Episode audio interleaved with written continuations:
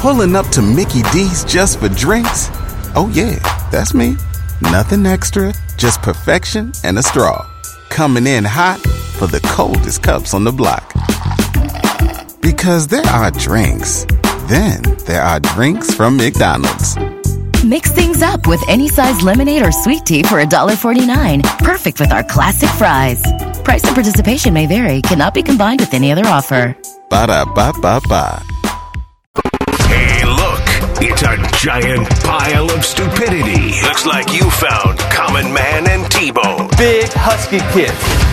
More olive oil, and then you just be, everyone is just licking each other, yes, I guess. Is that what happens? All right, we're all lubed up and ready to go. Lubed up and licking, baby. There you go. Do not Google lubed up and licking, please. No? No. You don't think so? Well, how about don't a work computer? Should you no. do it on a work computer? Nope, nope, okay. nope. Just making sure. Produced by Panama Ted. Too hot! Featuring Leanna Ray on traffic. How the f*** did I end up here? And a plethora of sounds that make no sense. Pay me a stick of bubble gum. For what? Cracks and gaps. Re-rack. Yeah. Time to penetrate your ear hole. Ooh, this is Man and Bone. Happy Friday. Welcome in. Hello, Bone. Hello, man. It is Tool of the Week Friday. Send in your Twitter tools now. At Man and Bone nine seven one, your chance to win fabulous prizes. I have a Tool of the Week. Oh, what's your Tool of the Week? Everything I root for sucks. That's my tool what, of the what, year. Whatever could you be talking about, oh Common Man? Oh, my God. Would you be talking about a uh, men's basketball team at The Ohio State University? It's, it's everything. It's the hockey team I root for, the professional football team I root for, the collegiate football team I root for, the we all think is great, but suddenly can't beat Michigan or anybody else is any good. I'm just, I'm tired of it all, and it's, mm. it's just piling on me. And I'm watching this game last night. You know which game I'm talking about. If you don't, change the channel. Well, in fairness, if you ignore these games at this point, I don't blame you at all. Well, you can ignore them, but if you still like, know what's going on. Pray tell, who was it that played? That would be the crappy Ohio State men's basketball team that played last night. So I'm watching awful. that crap where I, I'm, get, I'm getting like sick to my stomach as I watch sports. It's homework to me now. Oh, dude. I enjoyed you, none of it. You said that before the show, that it felt like homework, and you're dead on. It, I rarely does this job feel like work. You know, we watch games sometimes because we know we're going to have to talk about them, but we usually enjoy watching the games. I don't enjoy watching this basketball team. I have not enjoyed watching them pretty much since the start of the new year. Well, you know what? Purdue game was the last time I really felt enjoyment watching this team because they played well, and then, yes, they lost. But I thought, well, they're they're still pretty close. They played a tough team there. That's and okay. There was anticipation going into that game where you're saying to yourself, well, this is a good measuring stick, right? Right. What can we do against Purdue? I'm excited to see. I go into that game last night saying, hey, they better win. They better win. Wisconsin sucks. What are we doing? And then you're sitting there. I decided as I'm watching, I got this pit in my stomach. Mm-hmm. It's the same feeling that I have when I go to the dentist. I hate going to the dentist. My dentist, very nice lady. I go every six months because you're supposed to, and it's healthy for you. But the actual action, I hate it. I feel violated. I'm sitting there. My mouth is wide open. Who the hell knows what they're doing in there? I don't know. Nerves are clinging around. Sensitivity. Can't stand it. I had the same reaction watching this Buckeye basketball team last night. I would rather have someone messing with my teeth with that high-pressure water pick where they're getting in there to get all the plaque out and little nerves are driving me crazy. I'd rather have that than go watch that game again last night. I I watched that, and I feel like at this point, there's no, there's no, it's not even that there's no effort being given. There isn't the attempt at effort. Is if that's even a way to put it. Like, there's not effort for effort. Like, there's just nothing with this basketball team that I watch and say, I, like, I know these guys are trying. I'm not, I'm not accusing them of not wanting to play basketball. I am saying, when I see this team come out flat, time after time after time, get down big in the first half. I, I don't, I don't get it, man. I, why? I, How? How does Holtmann, that happen? Holtmann said after the game last night, well, we came out again, we had no bite. Why? Look, you may not be any good, but at this point, you should be coming out with your hair on fire every single game. You're five hundred. And by the way, that's a myth. They're oh. not They're not five hundred because go look at the teams they beat to get them to five hundred. eighty percent of their wins have come against garbage. Well, they're, here's what we... this is the measuring stick. This is what you can, I think, easily ascertain what this basketball team is. They are three and eight in the Big Ten Conference, which puts them two from the bottom of the conference.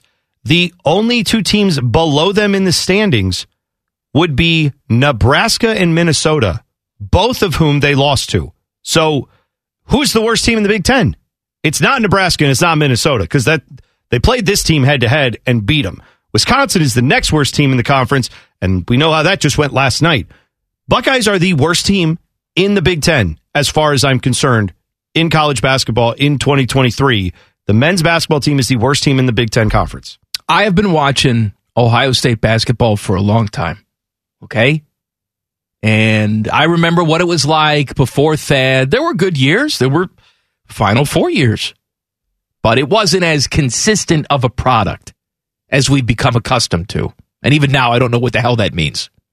What yeah. are we accustomed to? But I don't think I have ever seen a basketball team fail to score a basket in the last seven minutes and eighteen seconds of a game and still win by five. Right. And that's what Wisconsin did. You didn't run into a hot team last night. You know, there have been those games against Wisconsin in the past where you go up to the, the Kohl Center and they're just hitting shots like crazy. You're playing good defense, but they're still making those shots. And you shrug your shoulders and say, well, wasn't our night. This team that came in last night is crap. The Wisconsin Badgers are crap. And they played like crap. They didn't score a basket for over seven minutes to end that game. And you still lost. I don't want to hear about they fought back. I don't want to hear about any of that. Right. It's, this is an embarrassing performance. Chris Holtmann just told us last night that he's out of ideas. He has nothing. He got himself thrown out of that basketball game because he is out of ideas. Yeah, that was a, that was a last gasp. He, effort, he doesn't effort. know. He doesn't know what to do. He doesn't know what to motivate these guys with. He comes out every single game saying, "We came out flat. We had a bad week of practice." Why? You're desperate. Why? Yeah. I don't have an answer for you, and I'm sure he doesn't either. We know that. I mean, otherwise something would be done. I just want to run through, because you, you, everything you said is right. Like, this team came out flat. They had chances at the end where Wisconsin was stone cold. But let's just let's just really crystallize the fact that Ohio State did not get whooped or beat up or anything by a team playing better.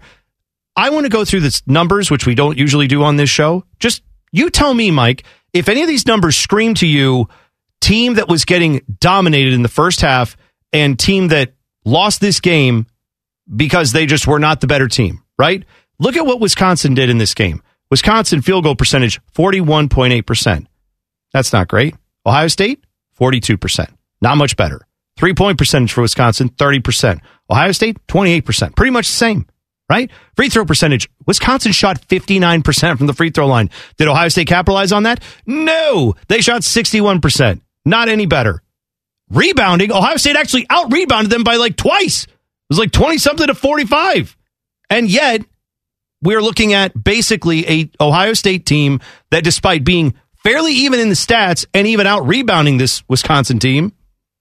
What were the, what were the turnovers last night? The, that was where Ohio State, probably you could argue, lost it. Eight for Wisconsin, sixteen for Ohio Jeez, State. That's the thing, man. I didn't know the numbers. sixteen. I just knew it was a lot. sixteen. This team does all the intangible things wrong. Oh, one hundred percent you, right. You know, I, they've turned in, I, I don't want to hear what they were earlier in the season. They've turned into a terrible free throw shooting team. Terrible. Yep. yep. Turning the basketball over. When you need a, a big stop on defense, you don't get it. It's all those little things. Like you just said, those stats, except for the turnovers and the rebounds, fairly even. Well, I'm saying the rebounds and the turnovers pretty much even each other out, right? But Ohio you know, State got some offensive rebounds. Look, Wisconsin got some steals. Look at the game they won against Iowa. Why did they win that game? Because they just shot lights out. Yeah, right? right. It's not like they did anything great. They just hit their shots.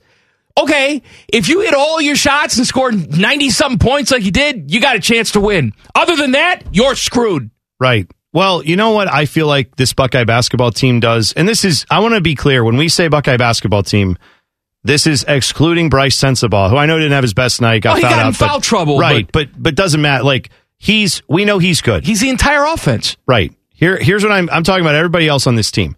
There are a lot of guys on this basketball team who pass the getting off the bus test, the eye test. You know, like when football coaches will say that about like, oh man, this team, you just saw them coming off the bus and you knew it was going to be a long day because they're just all bigger and better and they all looked like they were going to be tough football players.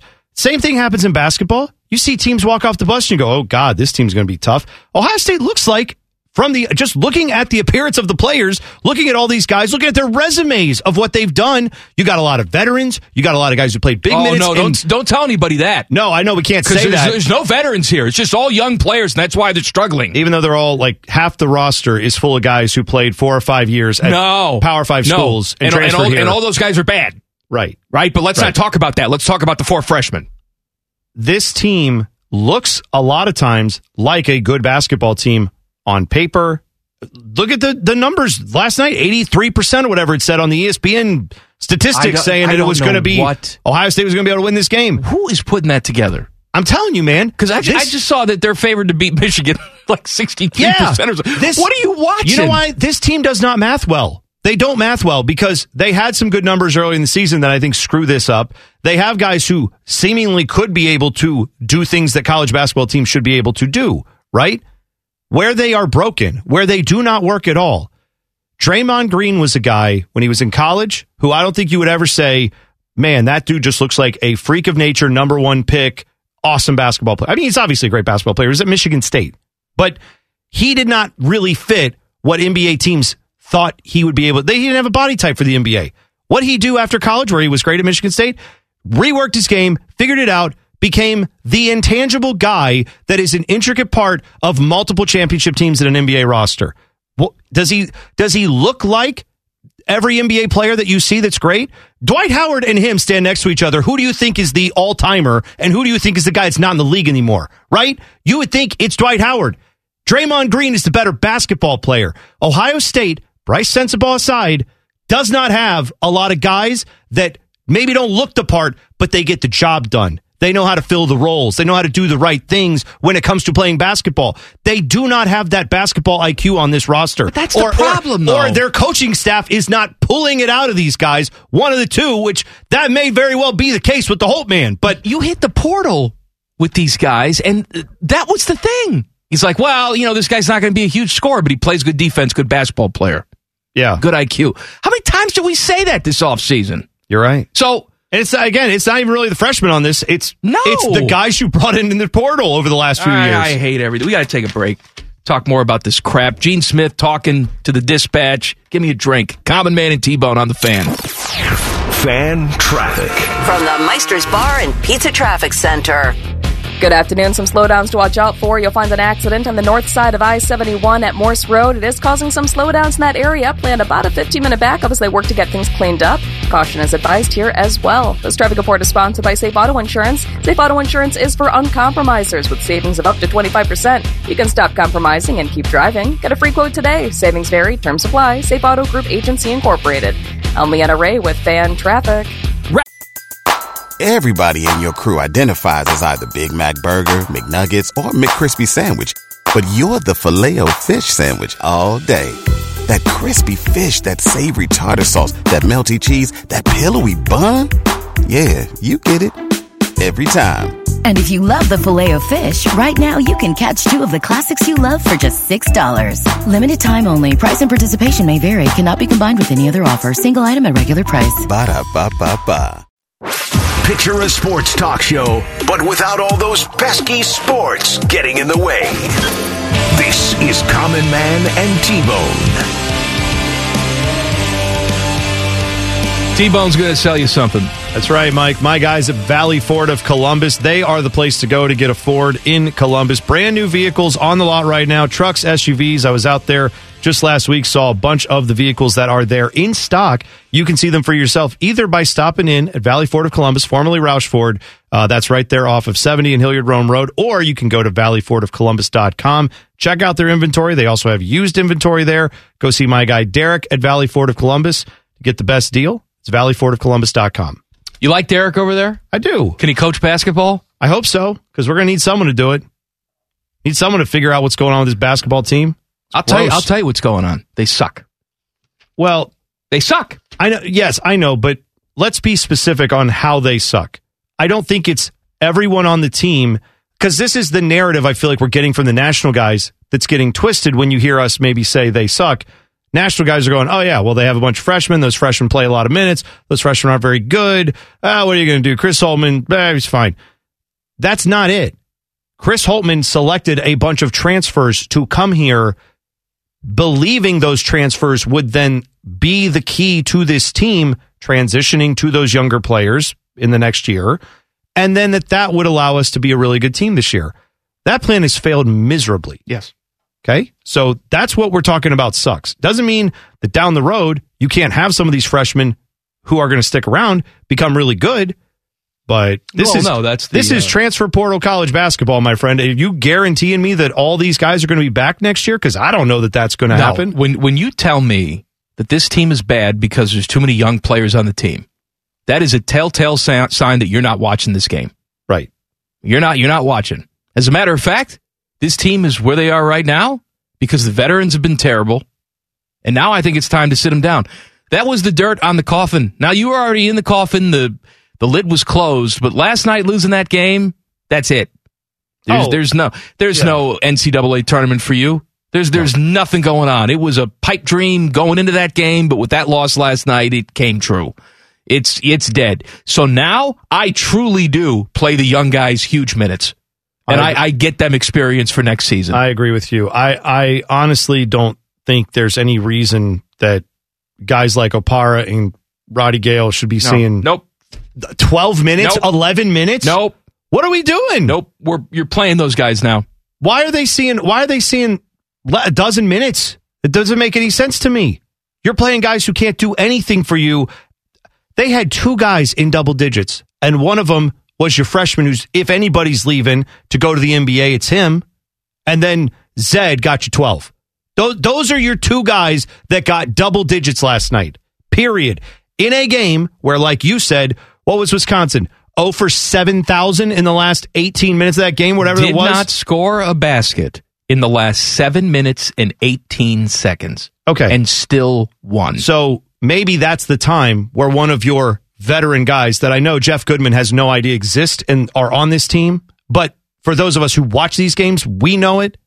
Uh, those guys that you've banked on coming in and being good right off the bat to help out, that's who you need to step up in this moment. And sure, it'd be nice if a freshman out of nowhere just popped off twenty points like Sensabaugh's done plenty of times this year, but he can't be the only one going, and if he's not going, then the team just doesn't work. That, that's, no, that is not on the young guys on this roster. Maybe a little bit of it is, but a lot of it is on the veterans and the coaching decisions made by the Holtmann. That's the only way to slice this. Uh, Gene was talking to Jardy over at the Dispatch yesterday. Now, this was not like a big sit-down interview. Gene was there at the game, and Jardy talked to him courtside before the game started. Yeah, so I would term that as a, it's an interview. Well, it's yeah, a, it's they, a, they it's talked. A, it's a casual interview. It's not like Gene Smith has sat down to make a statement after this game, and he wants to tell you how it is. This is him being approached by a reporter before a game saying, is is Chris Holtmann still the guy? Uh, Gene said, I'm confident in what Chris is doing. Chris is our coach of the future. He's doing an outstanding job. Hmm. No, he's not. Outstanding is not the word. No, that's choose. not that's not a good choice. These are young guys. Gene, are you watching? I really look forward to seeing them continuing to grow and get better. There's a lot of games left. We've just got to keep getting better. A lot of games no, left. You've got to start this getting is... better because you're not you're not going to keep getting better because you're worse.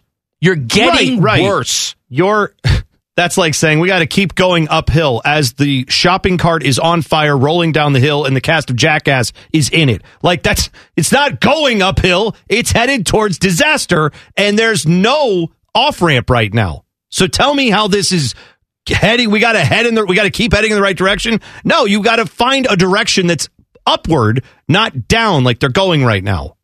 We look. We try and look at trends here, and try not to overreact. Although we fail sometimes because that's just the nature of our personalities. We're flawed, but you look at this team. You know, last year Malachi comes in, right? Right. Has a nice season. Oh, Malachi, talented, gone. Waste wasted opportunity. No, but but he played well while he was here. No, no He, yes, he did. I'm not saying he wasted the opportunity. Oh, I see what you mean. I'm yeah. saying this team wasted an opportunity. Right. With who I believe to be a world-class talent. This is the same story. Bryce Sensabaugh is going. Oh, and okay? I'll, I'll tell you right now, I love Malachi Branham as a player. Sensabaugh is a bigger future in the N B A than Malachi. I'm I'm not saying that to be mean or anything else. I'm telling you, Sensabaugh has an N B A game that scouts drool over. Defensively, no. Offensively, yes, this is a guy who can put up forty in the N B A. He'll get to that level. I believe he's got that type of talent. But we always shrug your, shrug our shoulders and say, well, what are you going to do? One and done. And yes, that is frustrating. You would like your best players to stick around for all four years and you win championships every single year, but it is a luxury to have a player like this. And to not take advantage of that is endlessly frustrating. Because I know we've had this back-to-back years, but you don't know when the next first-round talent is going to walk through that door. No. You got somebody here right now who is a difference maker in college basketball, and you have an eleven and eleven basketball team that sucks. Yeah, it's it's it's not a good place to be, man. It's frustrating because I don't understand how this team... Before the season, I was curious if this team would work out, right? Because there are a lot of freshmen coming in, but also you had a lot of transfers, and I just said, boy, it's a lot of a lot of moving parts to get right all of a sudden out of nowhere. But let's see what happens. And then they started off the season playing much better than I expected them to. And I feel like this is what happens with the Holtmann rosters a lot. Maybe this isn't totally fair to him, but I feel like a lot of times I look at these rosters, you look at these rosters, and, and people look at the rosters who are basketball fans and say, eh, they could be decent, maybe middle of the Big Ten, maybe. And then they come out early in the season and look like they're way better than we thought. And then that ratchets up expectations before they really get into the Big Ten season. I know they played a couple games in December. Then January hits, and more often than not, disappointment follows because they're, they weren't as good as that early record indicated. They did win a lot of games against some fluff or play tough against some bad teams that we thought were good, and we overvalue them. And so then when they regress back to like middle of the pack territory, now all of a sudden they're not just getting back to what they were. They're going so far downhill and everybody's panicking. And is this the Holtmann? Should he get fired? And and then it snowballs into this mental thing. I'm convinced that game last night, Nebraska, Minnesota, for sure those three, maybe others, that's mental. It's not that these guys on this roster, the veterans, the freshmen, can't play basketball. Do you think it is? You think they don't know how to play the game? They're too talented to not know how to play the game. It's mental, and I think the coaching staff is in the fetal position next to them going, I don't know what to do either, guys. Let's just suck our thumbs. We have no idea. We don't know what to do. So this is mental now is where I'm at. I'll tell you what, though. Next year is going to be the same, and I'll tell you why. Signing day is not really a thing anymore unless you're Deion Sanders. Details next. I'll tell you, it's Friday, buddy. We haven't done this in a while. Usually we save it for uh, the summertime because mm. the entire office is gone and Friday's like, is it even a work day right. around here? But I think the booze cart needs to come out today. Bring it. I Let's got go. some stuff in the mini fridge over there. You want to crack it Let's open? Let's crack it open. Let's, Let's do it. go. Yeah. Le- Leanna's already drunk. Good. Come on. Common Man and T-Bone on the Fan. Fan traffic. From the Meister's Bar and Pizza Traffic Center. God, I wish. Watch out for an accident on the north side of I seventy-one at Morse Road. This accident is causing some slowdowns. Please be careful in that area. You'll also find some heavy traffic on Riverside Drive eastbound between Route one sixty-one and France Road. This traffic report is sponsored by Lowe's. As a Lowe's M V P Rewards member, earn bonus points when you shop select products and brands, redeem for e-gift cards, and more. Bonus points calculated before taxes and fees, after applicable discounts, if any, subject to program terms while supplies last. Points expired end of calendar year. Visit Lowe's.com slash M V Ps bonus points for details. I'm Leanna Ray with Fan Traffic. Everybody in your crew identifies as either Big Mac Burger, McNuggets, or McCrispy Sandwich. But you're the Filet-O-Fish Sandwich all day. That crispy fish, that savory tartar sauce, that melty cheese, that pillowy bun. Yeah, you get it. Every time. And if you love the Filet-O-Fish, right now you can catch two of the classics you love for just six dollars. Limited time only. Price and participation may vary. Cannot be combined with any other offer. Single item at regular price. Ba-da-ba-ba-ba.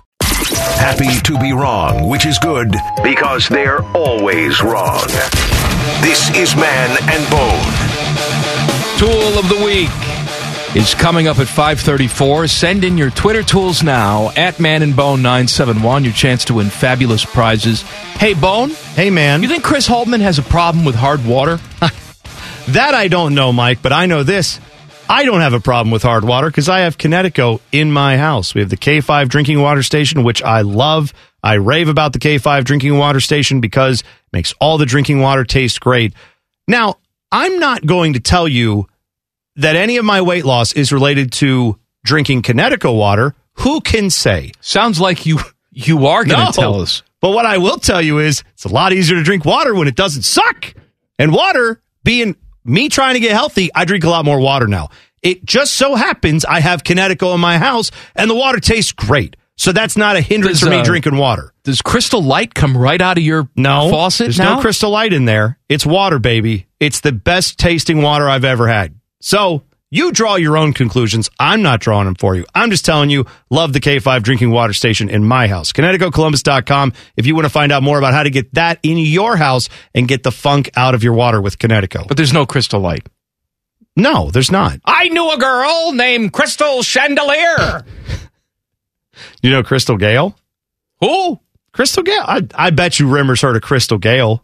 Well, I haven't. She was a singer back in the seventies. She had like really long hair. Ted, have you ever heard of Crystal Gayle? Am I just making this name No, up? Absolutely. Everybody knows Crystal okay, Gayle. Thank Come God. on. I just thought so. I thought I, I don't. Yeah, she had the long hair. Very long hair. hair. Yeah. Very long hair. Ted has no idea. No, I do. Yeah, she was kind of like a uh, I don't kind of sort of country, right? Yeah. Well, yeah. Give me give me a song. Uh, Amazing Grace. I'm pretty sure Ama- she's probably done that once or twice. Amazing Grace. Yeah, I'm saying she probably sang that song once or twice. That's a pretty Didn't everyone? Well-known yeah. Well, okay. I don't know her history. I'm just saying. All right, well, I'm just You're saying people, I'm just saying. Here you go. Are Loretta Lynn and Crystal Gayle full sisters? I didn't even know they were related, but apparently somehow they are. So, who knows? Okay. Thank you. Oh, by the way, I just want to point out I'm getting a phone call from the Columbus Crew right now. Probably to see if I want to buy tickets. Answer it. No. I'm on the... Jackasses, I'm on the radio. Don't call me. They don't know who you are. You're right. And they won't. But that tone is like, well, they should. They should. They should know. They should know. Yeah, they should know. I'm like your biggest supporter on the station. That's all I'm saying. I bring up the Crew all the time. What are we doing? Call me at six. Well, call me now. Come on. I get that way sometimes, and it's not because... I don't get that way ever, no, no, except no. for with it's this not, stupid black and gold soccer team over there that should know better. Don't call a, me. It's not a case of you should know who I am because I'm radio guy. It's you should know who I am because I've been coming to you for fifteen years. No, that's that's what I... Yes, to be clear, in my account, I have had so many times where they have called me and been like, hello, we saw you attended a game last year. Would you Have you ever heard of season tickets? And it's like... Had them for many years. Yes. I've bought like tickets from you a dozen different ways, but they get new account reps all the time. They don't know what's going on. So yes, I don't expect them to know that I'm on the radio, although maybe put a note in. This guy's on the radio. They might want to know that, but yeah. No, like the, the my doctor does that. My doctor's a very nice person. Yeah. I, I've known her for years. She knows exactly what I do. Right. And she's always like, can you make an appointment at four? No, no, I, I'm on the I radio. Right. That's not acceptable. I can't make that happen. Can you put a little note in your file? Like, even if it's just not available after twelve, right? Like, because you get here before twelve, you have to be here till six. They're probably closed after six. But listeners do it too. Or it's like, hey, Common Man, listen every single day. What time are you on? ten? Yes. I heard you this morning saying ten. That. It's like, you did. ten. Did you hear my Did you hear my doppelganger, Bo Bishop, saying that? Mm-hmm. Because we're just alike. We look so much alike. Uh, let me tell you why it'll be the same story with Ohio State next season. So the narrative is right now, well, this team can't win because they're too young. But once they get some more experience, well, then that's going to make all the difference. That's B S if you watch this team for more than five minutes because you realize the transfer portal guys, the veterans on this team, they're the ones not getting it done. The true freshmen, with the exception of Bryce Sensabaugh, who's the best player on the team, the only offensive threat on the team, really, are not getting the type of minutes they probably should with the veterans not performing. But see, next season, this narrative already is popping up. twenty twenty-three class, Bone. Yeah. Ranked sixth nationally. Oh, well, there you go. Now, this class here that we had coming in twenty twenty-two, number eight nationally. Next year's class, four-person class, number six. That's good. So next year, when we're in this same position, right? All right, and things are not working out for whatever reason, it's going to be the same line. Well, they, they had four freshmen come in this year. They lost. You know, I get. Here's the best part of what you just said. Because I and I'm bringing up Jeff Goodman. He's just one of the guys. There's lots of people who do but this. But he's an idiot, right? But they will say preseason next year when they're like, "Well, Ohio State has a chance to be really good." Now they have to replace all that senior leadership they lost. After all these guys transferred out, they lost guys like Justin Sewing. He was a veteran, played a lot of basketball. Blah, blah, blah. Like they're going to bring up that there's all these veterans that left, and now there's all these young guys. When this year it's all the young guys aren't ready yet. Wait till they get ready. Which I agree, the young guys need time to get better at college basketball. That's why you had all these seniors and all these transfers that you hoped would help with that. But just wait till next year, and, this, and you're going to lose your mind if you're listening now and you remember this conversation when we get to October and someone says, "Oh, Buckeyes lost a lot of senior leadership. It's going to be tough to replace that so quickly." It'll be the same damn thing, even though this year they're telling us, "You Buckeye fans, you're irrational for thinking yeah. they could be this good without any veterans on the team." Also, remember this, because I was told this a couple weeks ago when they were crapping themselves in January, and I brought up how this team is not good in January. And people say, "That's a myth. That's a Chris Holtmann myth." Bone, how many years has Chris Holtmann been on the job at Ohio State? Uh, six. How many years has he crapped his pants completely the first month of Big Ten play? That would be January. I believe it's three. Three. I'll so, go six. All right. So half of the time. And we're not talking about, wow, you finished five hundred in January. We're talking about crap No, I in think the month of January. The number that was last week, I think it was, was that the Buckeyes were like, the last two Januaries where they've done this, it was a combined total of like five and thirteen or something like that. Oh, okay. okay. Oh, so that's not five hundred. That's two fifty or less we're talking but now. But that also just happens to coincide with the start of Big Ten play. Right. This, yes. This is an issue. Yeah. And then when you factor in the other Januaries where it hasn't gone so badly, they are like the opposite. They're they're like eleven and seven or something. So it, it does come out to about five hundred in the first month of Big Ten play. I'm sorry, even if that's your average when you total it all together, it's not good enough. Going five hundred the first month of Big Ten play is not like, oh yeah, that's an elite basketball program, that's an elite head coach. That's a guy who struggles to get his team up to the level of the conference, and then maybe in February they round into it and they got enough wins on the resume from December that they can make the tourney, and then what do they do there? Because the knock then, remember, has been on Holtmann. Oh, yeah, can't get past the first weekend. And everybody says, well, hey, come on, that's not fair. You can't judge a guy on that, even though he really hasn't done well, it. What, first of all, what can you judge someone on? I know, you on? can't judge him on that. Can't judge him on the roster because that's all freshmen, except for all the seniors he convinced to come in for the transfer portal. You can't judge him on his Januaries, which three of the six have sucked. Like, not even half-ass sucked, full-on awful. So what are we allowed to judge the guy that just got from Gene Smith, Mister He's doing outstanding? What are we supposed to judge him on, the guy who just got a big extension last year from Geno? Are we allowed to judge him on anything? That, see, see, no one wants to give you any answer on that. You know, I had this discussion with somebody when Bobby Hull died off the air. It's like, wow, do you really think it's necessary the day he dies to bring up the fact that he was probably a Nazi and beat his wife? Oh, yeah, horrible. Well, okay, give me a date. June? You want to pick yeah, a day tell in me June? When, when are we allowed to talk we'll about ha- that? We'll, right. If that, just give me a day, and I'll observe that day. June third, we'll have Bobby Hull's a Nazi day. I'll skip it today. But you give me a day. You tell me what criteria I should be judging Chris Holtmann on, and I'll stick to that. Sure. But I just want some hard and fast rules. What is it? Is it just regular season? Is it non-conference? Is it recruiting classes? Is it N C double A tournament? Is it actually getting better as the season progresses? Big Ten tournament? You tell me. Yeah. Because I'll tell you right now, we got a head coach here that's never won a conference tournament, never won a regular season championship, has never gotten to the second weekend in the N C double A tournament, and this team gets worse as the season goes. So you tell me what is an appropriate judge. And I got, we got, we have to take a break. I have a thought on that, because I think then what happens is everyone changes this narrative again when you start bringing up the actual results. There's this thing that all the national guys do that drives me insane, drives me absolutely crazy. And we can talk about next with right, whatever else you want to talk about. Deion Sanders, too. I didn't do that. All right, we'll maybe a, do that next time. Whatever, who cares? Common Man and T-Bone on the Fan. Fan Traffic. From the Meister's Bar and Pizza Traffic Center.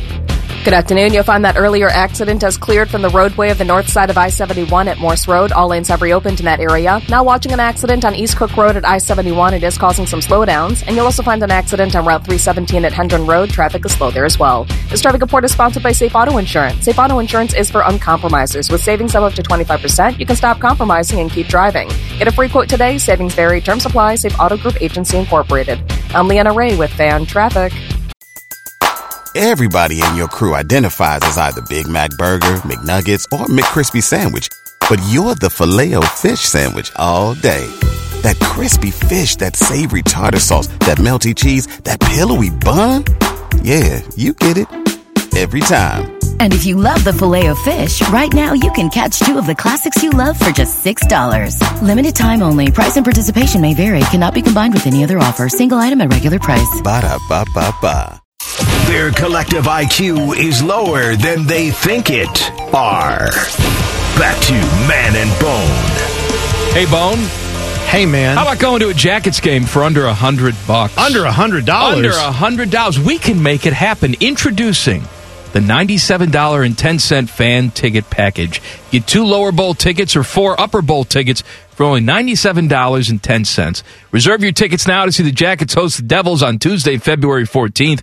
Visit nine seven one the fan dot com for all the details. Mm-hmm. Uh, here's something that I wanted to bring up in the last segment before we get to Deion Sanders. We probably never will, okay. But go ahead. This goes back to we were talking about the Buckeyes being abysmal. Chris Holtmann, a lot of criticism going towards him. National media guys are so out of touch when it comes to this Ohio State basketball team because they will say, among other things, oh, there's so many freshmen on the team. What do you expect? Except the freshmen aren't the problem. It's the upperclassmen, the transfers that have been brought in that have not panned out yet again under Holtmann. But what then the Jeff Goodman types will do is they'll say, you Ohio State fans are so entitled.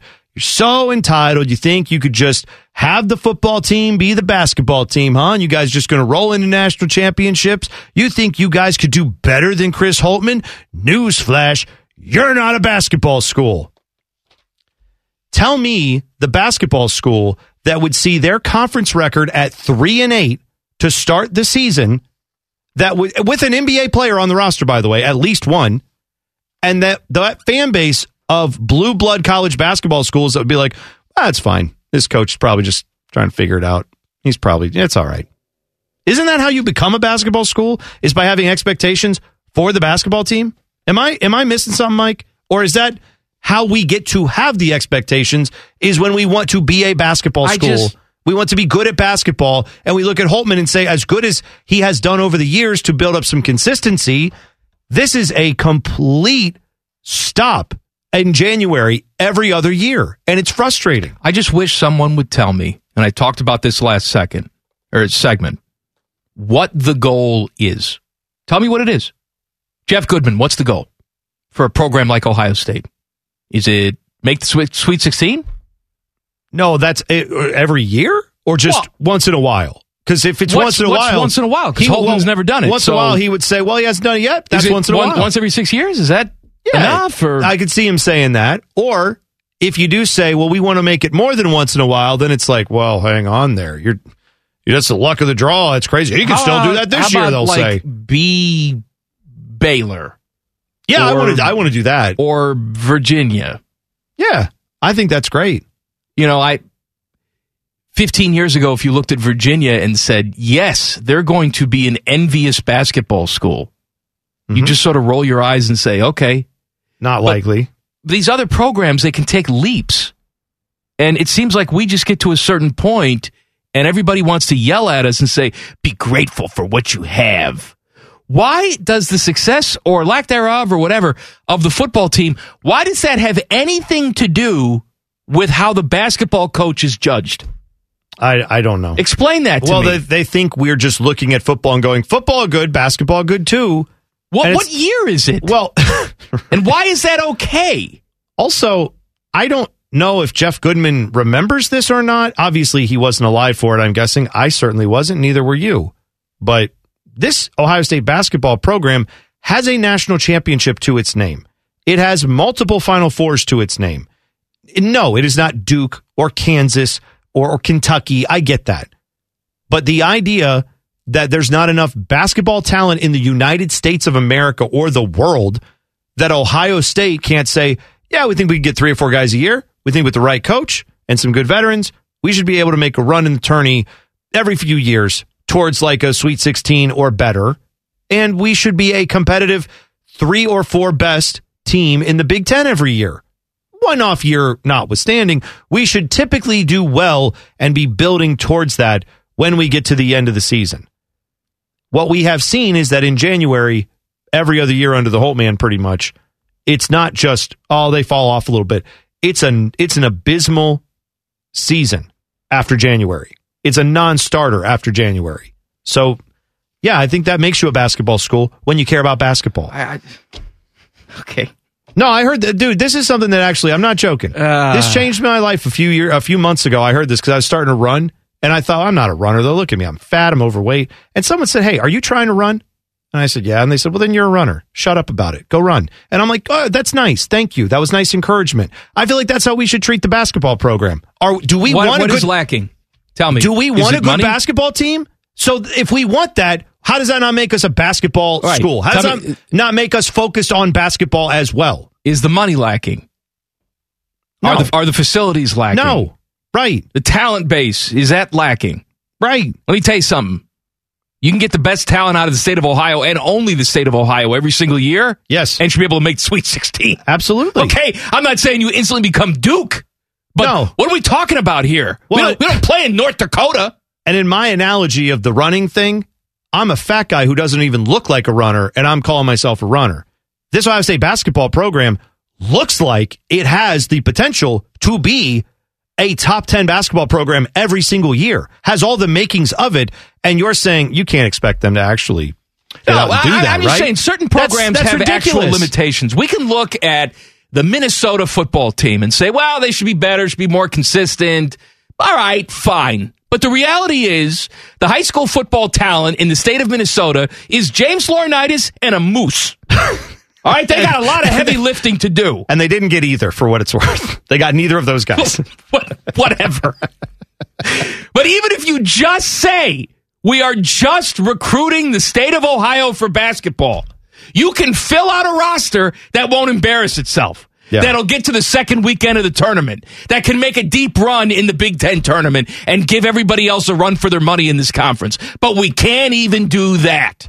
Yeah. And don't tell me about next year. Four guys are coming in. First of all, the way college basketball, the way recruiting works in general, they're not here until they're here. Right. All right. I, I assume they're coming. But even if they do come, are they going to stick around? Are they going to stick around? What if one's really good, like Bryce is good, and he's gone after a year? Maybe two other guys say, nah, it's not the place for me because they're not getting minutes. Then they get the hell out of here. And it's the same song and dance. Yeah. It's almost like it is difficult to be good at college basketball. It's almost like Chris Holtmann. That's why Holtmann, these guys get paid millions of dollars to do it. It's almost like Chris Holtmann just got a big extension that said, we think you're good at coaching college basketball. And the season after that, one of the worst he's ever had. I'm never going to get to this Deion Sanders story, and quite frankly, I don't care. All right, fine. Maybe Deion Sanders will do it next. You know what? Let's talk about billionaires next. Oh, because good. I want I because Leanna's in such a good some, mood today. I need something. I I'm need, in. So, I need something to yell about even more than I already have. I don't think there's been a show where me, you, and Leanna have been in a worse mood. No, than today. No. Collectively, I don't think so. Common Man and T-Bone on the Fan. Fan traffic. From the Meister's Bar and Pizza Traffic Center. Just line them up against the wall. Watch out for an accident on the north side of I seventy-one, northbound before I seventy. This accident is causing slowdowns in that area. Please be very careful. And an accident on Route three seventeen at Hendron Road. This crash is also causing some delays. Please use caution as well. This traffic report is sponsored by The Tile Shop. The Tile Shop is your destination for ceramic, porcelain, and natural stone tile and luxury vinyl tile. Explore a wide range of unique looks and exclusive designs for every style and any project. With inventory available today, visit the Columbus Tile Shop showroom to start loving the home you're in. I'm Leanna Ray with Fan Traffic. Everybody in your crew identifies as either Big Mac Burger, McNuggets, or McCrispy Sandwich. But you're the Filet-O-Fish Sandwich all day. That crispy fish, that savory tartar sauce, that melty cheese, that pillowy bun. Yeah, you get it. Every time. And if you love the Filet-O-Fish, right now you can catch two of the classics you love for just six dollars. Limited time only. Price and participation may vary. Cannot be combined with any other offer. Single item at regular price. Ba-da-ba-ba-ba. Your undisputed leader in talking about nothing. This is Man and Bone. Happy Friday. Tool of the week is coming up at five thirty-four. Send in your Twitter tools now at Man and Bone nine seven one. Your chance to win fabulous prizes. All right, Deion Sanders. Finally. I'm, do- I'm done talking Good about Buckeye God. basketball and the Holt man. Oh, and- my God. Get to this Deion Sanders story. It's so it's, good. It's not, e- it's not even good. It's the best story you've ever done what on this I show. What I wanted to say about Deion Sanders is, you know, signing day is pretty meaningless. It was two days ago, February first. Yeah, was uh, signing day. But Deion Sanders has made it memorable for Colorado because he's newly on the job. Mm-hmm. Since he's been there, when did he officially take that job? Uh, was that like a month ago? Yeah, I was going to say, I don't know if it was, but I think it was before Christmas. But yeah, it was All kind right. of thought he was going to get a bigger job, and he went to Colorado well, say, fairly quickly. Let's say six weeks. Okay. Okay. He has recruited to Colorado, a team that you can make a case has been the worst Power Five school in the country recently. Mm. Yeah. Two five-star guys. Uh, number twenty-three class in the country, which, you know, if Ohio State finished the twenty twenty-three recruiting class with the number twenty-three class in the country, we'd have pitchforks in the street. But the fact that Deion Sanders has gotten that class up to number twenty-three in six weeks is quite an achievement. For spring ball, Colorado is going to have thirty-five new faces. Wow. In that locker room for spring ball. thirty-five. He has completely turned that roster over. We'll see if, if it's successful and if he wins games, but he hasn't wasted any time filling that locker room with people. Well, I know people, there have been some who are critical and saying, hey, hold on a second. This is college football. What does Deion Sanders think he's doing? Uh, answer, he's playing the game you set up. Right. They've, they've paid you, him to every, make the team better and reshape the right, roster. Right, but I'm saying like, sometimes this happens, like we saw with, who was the kid from Florida? Was it uh, Jaden Rashada? Was that the guy's yes. name, I think, yeah. that got the offer, apparently, of thirteen million dollars in name, image, and likeness? And then when he said, oh, great, thirteen million dollars, that's fantastic, I'll sign that. And then it turned out, well, they didn't really have that, or it wasn't exactly what he thought it was, or anyway, there was some breakdown in communication between what he believed he would be getting and what the school could actually do. And so then he decommitted, and now he's at Arizona State. People blamed him and go, wow, look at that guy. Greedy, crazy, wanting thirteen million dollars. Is he? Or is he participating in the game that's been set up and just trying to play it? I, I don't ever blame people when the game is broken. And I don't mean the game of college football. I mean the game of finding a coach who comes in and immediately provides results to your boosters. A, a player who gets the money however the money gets there, and suddenly is great. That's the system that's been put in place. Like it or lump it, it's the system that exists. So Deion Sanders is looking at this, and yeah, you know what? It would have been cool if he had stayed at Jackson State and built that program up. That would be awesome. Can't do it. You can build it a little bit. There's no way you can get Jackson State up to the level that Colorado wants to be to. And you can build Colorado to a degree. Not going to be able to get to the level that Ohio State, Penn State, Michigan, those schools can reach. It's just not, it's not possible. So I don't blame Deion Sanders for coming in and saying, all right, here's thirty-five new players. Yeah, it sucks. Some of you are going to have to go. We're going to tell you to get out That's of here. That's the first thing he said to the team. I remember when this, he walked yes. in. He's like, well, a lot of you don't like it, then you can hit the door. But people act like that is out of bounds. But Nick Saban having gray shirts out the wazoo like he did for so many years. And not just, I'm just saying Nick was one of many. Ryan Day did it, or not Ryan Day. Urban did it. Ohio State did it too. Sure, absolutely. My point is, that's the game. Have guys who you wanted to come in but say, ah, could you hold off one more year so that you fit in our class better? Because then we could really use you. And you're in school, but you're not actually on scholarship. And all these little shady things that were going on for decades. That stuff is the game. Deion's just walked in and said, I'll play. I'll play it even harder than you played it. I'm a competitor, and he's going to go for it. So I don't know if this will work, but thirty-five new guys, he's trying to play the game. It's a multi-million dollar business. It's a billion dollar business at the top.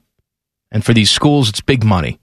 Even for a school like Colorado in the Pac twelve, where they're not making as much money as they should. Pac twelve wants to make their brand valuable again. Colorado wants to make their brand valuable again. When you get these executives that come in, right, and they're tasked with, hey, go fix Bed Bath and Beyond.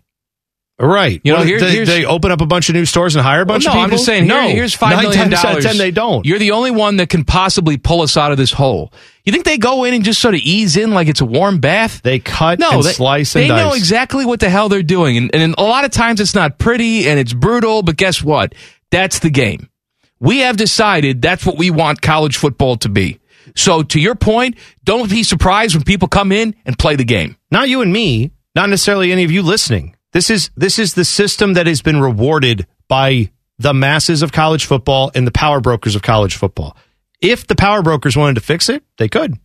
The N C double A wanted to fix it. They could. They don't. They don't want to play the game. They don't, they don't want this game to fully end, I guess is what I mean. And I don't mean college football as a game. I mean millions of dollars flowing into the pockets of athletic departments and coaches. They don't want that to end. That's good for schools. They like that. So they like this weird arrangement that's kind of there. It's causing some hiccups now, right? You see coaches that come in and shake things up. You see name, image, and likeness has changed things a bit, and it will continue to change things, and it's still going to be rocky and bumpy for a lot of programs, but that will work itself out. If the N C double A wanted to do that, they could easily say, no coaches are allowed to be paid more than five hundred grand. Coaches have to coach, or they have to teach a class at every school. Uh, players, not allowed to sign more than twenty in a year. And, uh, oh, by the way, the only benefit you can get is scholarships. They don't want to do that because that makes their game less lucrative. They know it. That's why they don't want to do it. And every dollar that we get from media rights deals goes down to paying down the tuition. Paying for, down tuition and for every school or every, every student at the school. And if we exhaust that and take care of that, then we start paying players extra money too. Sure. That, like, again, I'm saying, we don't we don't work like that. That's not, they don't want to work like that. They don't want it. So don't blame Deion Sanders for saying this is what you want. I'm here to deliver. All right, billionaires don't really like sports. You and I were having this conversation yesterday. We didn't get a chance to talk about it on yesterday's show because it was full of nonsense. But Major League Soccer franchise valuations have come out. And yeah. who's who's the number one team? L A F C. L A F C. And what are they valued at? Uh, they are currently ba- valued, according to Forbes, at one billion dollars. See, Major League Soccer is astonishing to me. And I'm not crapping on the game of soccer. I like soccer. I'm not a super fan, but I enjoy it. But I've always looked at this system that's put in place with Major League Soccer. It just it looks like a pyramid scheme to me. Most of these teams have never made a dime.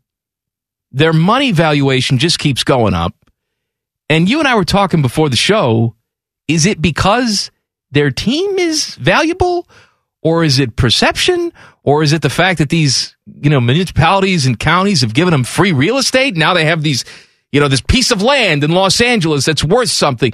Is that what we're judging these team values on? Well, I I am not, as much as I have followed this league, and I probably know more about it than many people who don't watch the sport. I am not like an expert in covering the league, but there's a guy that I follow on Twitter, Pablo Maurer, who writes uh, for The Athletic.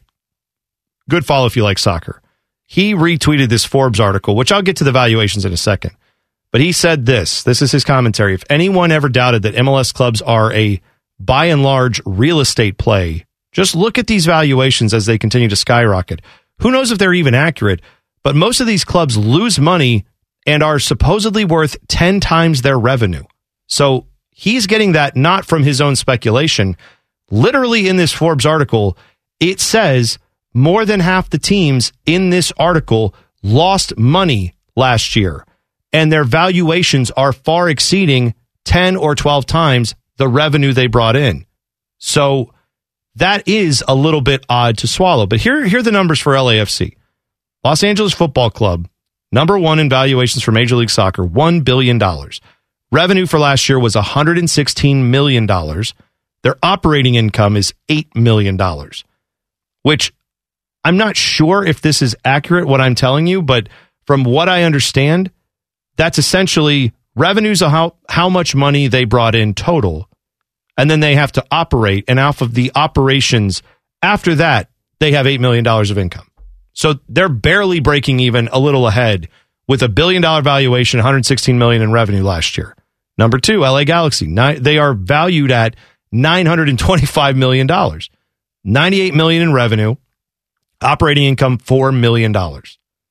Number three, eight hundred fifty million dollars. That's Atlanta United. eighty-one million dollars in revenue, six million dollars in operating income.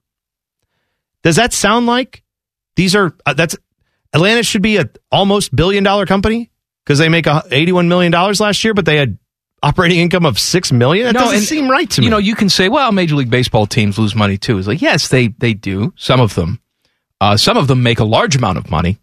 Yeah. Large. They do. And there's revenue sharing where those teams that make large amounts of money have to distribute some of that money back to other clubs. But with Major League Baseball, even at a, in a time like now, where certainly they're not at the peak of their popularity, it's a proven commodity that has always been able to command billions of dollars in media rights and will continue, right? Yeah. Even as ratings go down, they have still been able to charge more for their media rights every single time, every cycle that, that comes around, because Major League Baseball is a proven commodity with advertisers and by the amount of sheer games they have to put on T V and radio. Major League Soccer has never really made any money on T V. They're on an experimental T V contract now with Apple that may turn out to be great, may turn out to be a complete disaster. None of these teams have any rich history to speak of when it comes to cashing checks. And yet these valuations continue not just to go up, but skyrocket. And I don't know what it's based on. Well, New York City F C is interesting. I'll give you this as the last one. By the way, the Crew are rated uh, like fifteenth, I think, in this. They're valued at... Sorry, yeah, they're fifteenth, five hundred fifty million dollars what the Crew are valued at. The number four team on this list, I told you the top three. The number four is New York City F C, eight hundred million dollars. Revenues of fifty-five million dollars. Operating income, negative twelve million dollars. So they lost money. That's top four. The fourth team lost money. Half these teams lost money last year. And New York City F C technically plays at Yankee Stadium. Now they are working on building a new stadium. They don't even have the big land grab quite yet. And yet they're still saying this is worth eight hundred million dollars. Doesn't add up to me. Look, I'm not I'm not saying that if these teams were put on the market that L A F C wouldn't sell for a billion dollars. I don't maybe, know. Maybe they would. Maybe it would. I just, I don't know what we're basing any of this off of. It probably is land and other assets. I don't honestly know because it doesn't make a lot of sense to me. Coming up, Phil Castellini, speaking of money, mm. makes money for doing nothing. But he'll tell you he doesn't have any money. Details next. Common Man and T-Bone on The Fan. Fan traffic. From the Meister's Bar and Pizza Traffic Center. Rich people don't do anything. Watch out for an accident on the north side of I seventy-one, northbound before I seventy. It is still causing problems in that area. You'll also find a crash on Route three seventeen at Hendron Road. Still working to get this one clear. It is in the clearing stages, but traffic is still slow. This traffic report is sponsored by Mucinex Fastmax. When you're sick, you need relief that works. Mucinex Fastmax Cold and Flu All-in-One relieves up to nine symptoms in just one powerful dose. With Mucinex All-in-One and done, it's not cold and flu season, it's comeback season. Use as directed. I'm Leanna Ray with Fan Traffic. Pulling up to Mickey D's just for drinks? Oh yeah, that's me. Nothing extra, just perfection and a straw. Coming in hot for the coldest cups on the block. Because there are drinks. Then there are drinks from McDonald's. Mix things up with any size lemonade or sweet tea for one forty-nine. Perfect with our classic fries. Price and participation may vary. Cannot be combined with any other offer. Ba-da-ba-ba-ba. Come for the obesity, stay for the anger. This is Common Man and T-Bone. Hey, check out the podcast, Common Man and T-Bone podcast, brought to you by our friends, Care Heating and Cooling. It's wherever you get your podcast. Just search Common Man and T-Bone. Every show comes right to your device, free of charge. Teddy puts extras in there. What's are you doing a flashback this weekend, Teddy? Yeah, I put one in there for every Sunday, and don't ask me what it is. Because you don't remember. I can't remember. But we'll have something exclusive to the podcast for you. So subscribe and leave us a nice review. If you're uh, out and about, I want you to pull over to the side of the road. Okay. And just think about the plight of red zoner Phil Castellini. Okay. I, thought almost, I almost had a pro bowler moment where I thought you said red zoner like he was someone in the red zone or who was on N F L Reds, red zone. Cincinnati Reds owner. Phil yes, Castellini. I know who Phil Castellini is. I just had to catch it for a second. So a couple weeks ago, Phil, you know, who constantly puts his foot in his mouth, was talking to a supporters group and said that, you know, running a baseball team like the Reds is like running a nonprofit. You know, they're not making any money. As a matter of fact, the whole way this game is set up is broken. You got the Red Sox out there making seventeen million dollars a year in advertising, and the lowly Reds just made five million dollars. In how advertising will they, how will they survive? Year. Well, first of all, I don't believe that. You're doing it wrong. Yes, I understand that the Reds in the, the metro area of Cincinnati is like, not like the Boston Red Sox. Few are. But you're still playing and pulling money from a lot of areas around the that area. Whether it's Louisville or Indianapolis or Dayton are or you, Columbus. Are you suggesting that if one likes the Cincinnati Reds, they may not be based solely in Cincinnati, and thus they may not just be advertised well, to in the bounds of Cincinnati? What, what, That's I, what shocking, I am Mike. saying is, and look, I, I'm not in their finances, but I am telling you that this dumb radio show, you and me, talking about nonsense, three hours a day, every single day, in Columbus, Ohio, makes more than five million dollars in advertising revenue per year. Oh, yeah. This show alone, not to mention the radio station. Not not the hosts, just to be clear. I didn't say we did. I just want to clarify. I'm talking about we advertising bring in revenue, revenue, to your point. Yes, radio stations bring in that type of revenue. So if you're telling me a Major League Baseball team's only pulling in five million dollars a year for all of their advertising, if that's true, then they're doing it wrong. You're doing it wrong. But good news, Phil just made some money doing nothing. Because I just read they'd signed a deal with Kroger. Kroger is going to have a little patch on the Reds jersey this year. Reds did nothing except sell a little patch, and that pays them five million dollars a year. So congratulations, Phil. You just doubled your money for nothing. Right. It's almost like maybe he's not to be believed when he opens his fat mouth. Now, I don't, I mean, again. But wouldn't he learn I don't to know stop that for sure. opening his fat mouth? No, but here's what we can do as people who will hear his fat mouth when it opens. We can go, you're lying, and then turn away. I mean, or not turn away. We should highlight what he's saying and say, look, look, another lie. But I'm just pointing out that when this guy opens his mouth, how in the world has he earned your trust? How would anyone believe what this guy says? What are you going to do, Reds fans? We're going to not believe you. I'm not a Reds fan, but I'm just saying, people in general should not listen to you.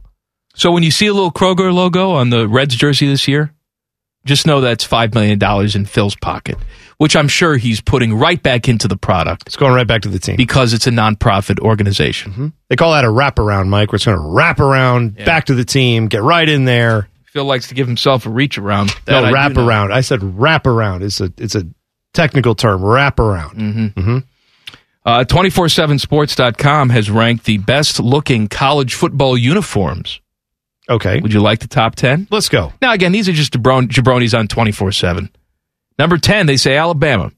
Now, you know me. I like the classic looks. You may see Alabama and say that's boring. I like Alabama. I, I respect them for staying true to their classics. Their helmets, to me, I've said this for years, look like an eighty-four Buick Riviera, but that's fine. Number nine, Georgia. Um, yeah, I don't have a problem with Georgia's uniforms. No, they're, they're clean no, they're and nice. They're I nice. like them. I, I like, like the, the colors. Yeah, I like the colors.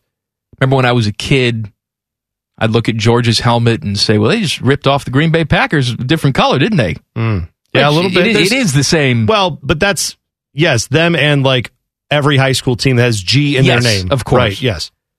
Uh, they have Oregon at eight. You know my thought on Oregon. I hate Oregon. You love Oregon. Well, you love the Flash. No, I'll say this, though. To, to your side of the argument, which uniform do you speak of? Like, if you're just saying whatever they do is great, well, how? It can't... You can't tell me week to week to week, every uniform is just a banger. It's awesome. They all look great. There are some that I think look really cool. I am partial when they do like the silvery kind of look, when they've done that, or when they go... They like know, they like the chrome. Yeah, I so like I like some of that of stuff. Look. But again, one week it's that. The next week they're all like the green color. The next week they're all highlighter yellow. I don't know how you could say, yes, this is... That uniform well, is just out and out better than all these others because it's inconsistent. These people like the variation. Fine. Number seven, T C U Horny Frogs. They too are a little over the top. Yeah, with, their their their uniforms got pretty wild this year. Yeah, but I, you know what? More purple in the uniform category for college football. You I'm like not, purple? I don't think it's a bad thing. I do like purple. Right. I think Notre cool. Dame is number six. I like Notre Dame. They're sure. classic. Penn State is five. Classic. Uh, Texas is four. You know my thoughts on whites. The all-white right? uniforms, when yeah. Texas wears, I don't, I don't, the burnt orange at home, fine, I don't care. Texas's road uniform with the white helmets and the white shirt and pants and shoes, that is a good-looking kit. It's great. I agree with you on that. Uh, Texas is four. L S U is three. Yeah, L S U. Again, I like the purple. I am a fan of purple. Now, purple and yellow is not my favorite combo, but sure, I get I get the L S U uniforms being very well liked. I'm surprised they're this high. Did you look at this list ahead of time? Do you know? No, I did not. One? I wanted to. So who do you think number two is? I mean, I'm going to guess it's something stupid like Michigan. It is Michigan. Yeah. That's right. They have Michigan number two. Ugliest uniforms in the world. And they have Ohio State number one on here. Well, that's right. I mean, I'm biased, but I love you know the classic Ohio State look. Ohio State currently is not number one. Who's number one? Ohio State from like twenty years ago when they had the silver on the on the sleeves like they're supposed to. I'm saying the white and red uniform only. I need the silver on there too. I don't I mind I don't mind the black on the sleeves. Well, there was black on those sleeves and gray. I just need all of the colors of the uniform to be there. But yes, given that we're never getting that back apparently other than for special occasions when they play in a national championship game or something. Yeah. I, I love the Ohio State uniforms. They are, to me, number one, even as is, but they could be even better. Now, I'm not talking about alternates. I'm no, talking about classic no. Ohio State uniforms. Well, that's why you don't need to go to the alternates, because you have the number one uniform as is. I, I agree with you. You don't have to change. And so do they. They say it's the classic look, and I agree with them. What time is it? It's game time. No, it's not. Oh. Drinking Four, time. four thirty-four? Drinking time. Uh, I think C B S has some buyer's remorse on Tony Romo. We'll talk about that next. Common Man and T-Bone on the Fan. Fan traffic. From the Meister's Bar and Pizza Traffic Center. Good afternoon. It looks like six seventy at Grandview Avenue is a bit of a mess right now. You'll find a crash on six seventy eastbound between Grandview Avenue and U S thirty-three. Plan on some slowdowns and a secondary accident on westbound six seventy between U S thirty-three and Grandview Avenue. Please be careful. Might want to avoid this if possible. This traffic report is sponsored by Ohio Laborers and Ohio Lesset. New year, new projects. Tomorrow's infrastructure is in the skilled hands of the Ohio Laborers. From roads and bridges to buildings and solar farms, the Ohio Laborers do it all. Build Ohio right, build it union. I'm Leanna Ray with Fan Traffic. Pulling up to Mickey D's just for drinks? Oh yeah, that's me. Nothing extra, just perfection and a straw. Coming in hot for the coldest cups on the block. Because there are drinks. Then there are drinks from McDonald's. Mix things up with any size lemonade or sweet tea for one forty-nine. Perfect with our classic fries. Price and participation may vary. Cannot be combined with any other offer. Ba-da-ba-ba-ba. Highly medicated, barely educated. This is Common Man and T-Bone. It is Tool of the Week Friday. Send in your Twitter tools now. At Man and Bone nine seven one. Your chance to win fabulous prizes. Uh, interesting move here. Tommy Rees, who is Notre Dame's offensive coordinator, he is Mister Notre Dame. You know, he went there, played there, all that. Is leaving to be the offensive coordinator at Alabama. So Nick Saban has poached him away. Uh, Notre Dame fans will panic about this, as they kind of should, because, you know, look, you understand that sometimes your guy's going to leave to be a head coach. That happens. Yeah. But, I mean, he's at his alma mater. He's not a quarterback coach. He's not co-offensive coordinator. He is the offensive coordinator at Notre Dame, and he has left to be the offensive coordinator at Alabama. Marcus Freeman uh, has some questions to answer. Like, who the hell is going to take over for Tommy Rees? This is a little late in the game, too. Yeah, it very much is. Here's what I would say to that, though. As to why would he leave and do this to take the Alabama job when he's an alma mater guy and he, he presumably loves well, Notre I'm, Dame? I'm not saying that. I'm not no, saying no. that he shouldn't have left, but I'm Notre Dame people will. If Notre Dame people are like, oh, gosh, does our job not have as much cachet for someone who wants to go be the best head coach? No, it, It clearly doesn't. You know that. You know there are jobs bigger than Notre Dame. No one should be shocked by that news. What I would say is, if I'm Tommy Rees and I'm saying I right now want to be the best I can as an offensive coordinator, there's only a few jobs in college football that allow you to do that. The other thing is, if you take a head coaching job, you then put yourself at risk that you never get the head coaching job you want. Don't you think it would make sense for him? Goes to Alabama, say successfully, can hang out there as long as Saban wants him to hang out there, which is probably as long as he wants to if he's good. And then let's say in a couple of years, if Marcus Freeman isn't getting the job done, as much as I would hate to see that happen to a former Buckeye, if that's the case, who do you think they're going to be calling? Don't you think they're going to call former coach who was here, who's now, if, uh, again, in the storybook way this would go, yeah, yeah. he's running a great offense at Alabama with Heisman Trophy winners and all that stuff. I could see in his mind, he says, if I go to Bama and I'm successful, I can ride that out until the job comes open at my alma mater, and then I can become the head coach of Notre Dame. So I'm I'm saying, while it could look like on the surface, uh-oh, Notre Dame, you're getting a guy leaving on a lateral move. I do get that. That is concerning, unless in his head he's thinking, yeah, this is my pathway to just hang out until a job comes open and I can go back and coach. Be, I would assume he'd be in the running, is my point. And then maybe the head coach. Marcus Freeman can come here and coach defense. Oh, my God, please. I'm not trying. Can he do that I'm, now? I mean, I'm not, I know Marcus wants that to work, and I I don't I'm want to, it to work. I know. I don't care. I, I like Marcus Freeman. He seems like a nice dude, despite, you know, some of the, I didn't want to be at Ohio State. I was a Notre Dame guy, all that no, revisionist history. I I'll, get it. You're I'll re- forgive that very quickly. Me too. Come I'm here. just, I'm saying, I don't necessarily want to see the guy get fired. I hope he's successful from a former Buckeye standpoint, but my God, would I love to have him coaching this defense. Yes. Uh, Tony Romo is on a ten-year deal worth one hundred eighty million dollars to broadcast games for C B S. And a few years ago, he was the belle of the ball. C B S said, we can't afford to lose him. Here's all this money. New York Post is reporting that C B S conducted an intervention with Tony Romo during the season with the goal of trying to improve Romo's performance. Now, C B S disputes the terminology. They say, C B S says, to call this an intervention is a complete mischaracterization. We meet regularly with our on-air talent. Uh, okay. They say okay. They reviewed tapes with Romo, went to dinner, and discussed the broadcast in an attempt to return him to the form that made him a media sensation the first three years on the air. Is that an on-the-record quote from C B S, or is that an off-the-record quote? Uh, no, that was that was not from C B S. That was from Andrew Marchand from the Post. No, no, no. To characterize, I'm saying the to characterize it as a mischaracterization? Sorry, yes. Yeah, the intervention's the wrong word. Yes, that's on the record. That's from C B S. From C B S. Okay. Yeah. Here's how you know what went down. If none of that's true, C B S goes, that's ridiculous. Yes. No, Tony Romo's awesome. We don't have to meet with him. He's great. What are you talking about? This is a dumb story. They didn't say that. They would put. In fact, they don't even give a quote to the Post. They put out their own press release saying, that's all ridiculous. We love Tony Romo. Our ratings show how great you love Tony Romo, too. He's great. We don't have any problems with Tony Romo. In fact, ten more years. Here you go, buddy. Like, they're not saying anything close to that. They're saying, well, we met with him and had dinner and went over the tape. Blah, blah, blah. You think they do that with Jim Nantz often?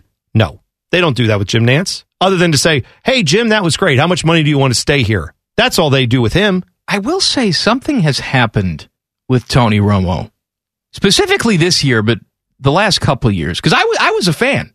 I you know, Yes, I you, understand. You, you'd come on here and, and rip on him. I would. But I stuck up for Tony Romo. I thought he was insightful and entertaining. But Oh, he was at the time. I didn't deny that. I just wondered, when you get away from the game and everyone realizes you're just going to tell all their secrets on the air, how's it's, it's that going to work? It's not just about that. It's not just about telling secrets on the air. He, The last couple of years, he's just struck me as annoying.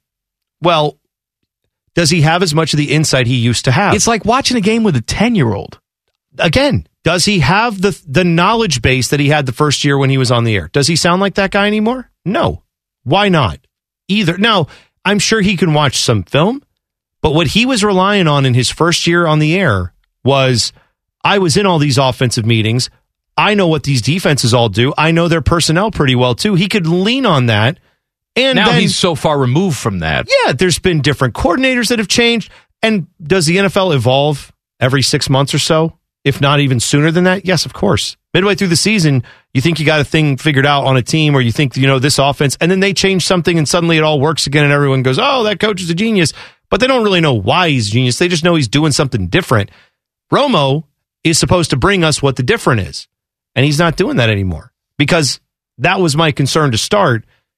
Tony Romo can't just be the guy who played this game and knows all the stuff from his time in the game. You now have to watch it from afar and break it down like a detective, and that's harder to do. Now, with all that being said, I mean, they can think he needs to get better. Maybe he thinks he needs to get better. The reality is, doesn't matter. He's not going anywhere. He's not going anywhere, nope. And C B S continues to fall ass backwards into ratings. It's not like people yeah. are not watching the game because Tony Romo's annoying.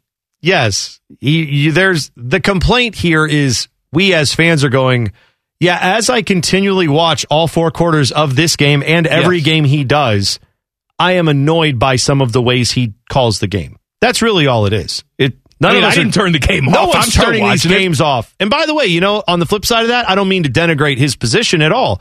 A good color commentary, a good, you know, obviously the the play-by-play is important as well. Those being great together along with a great game can be a really wonderful experience. But we all know we.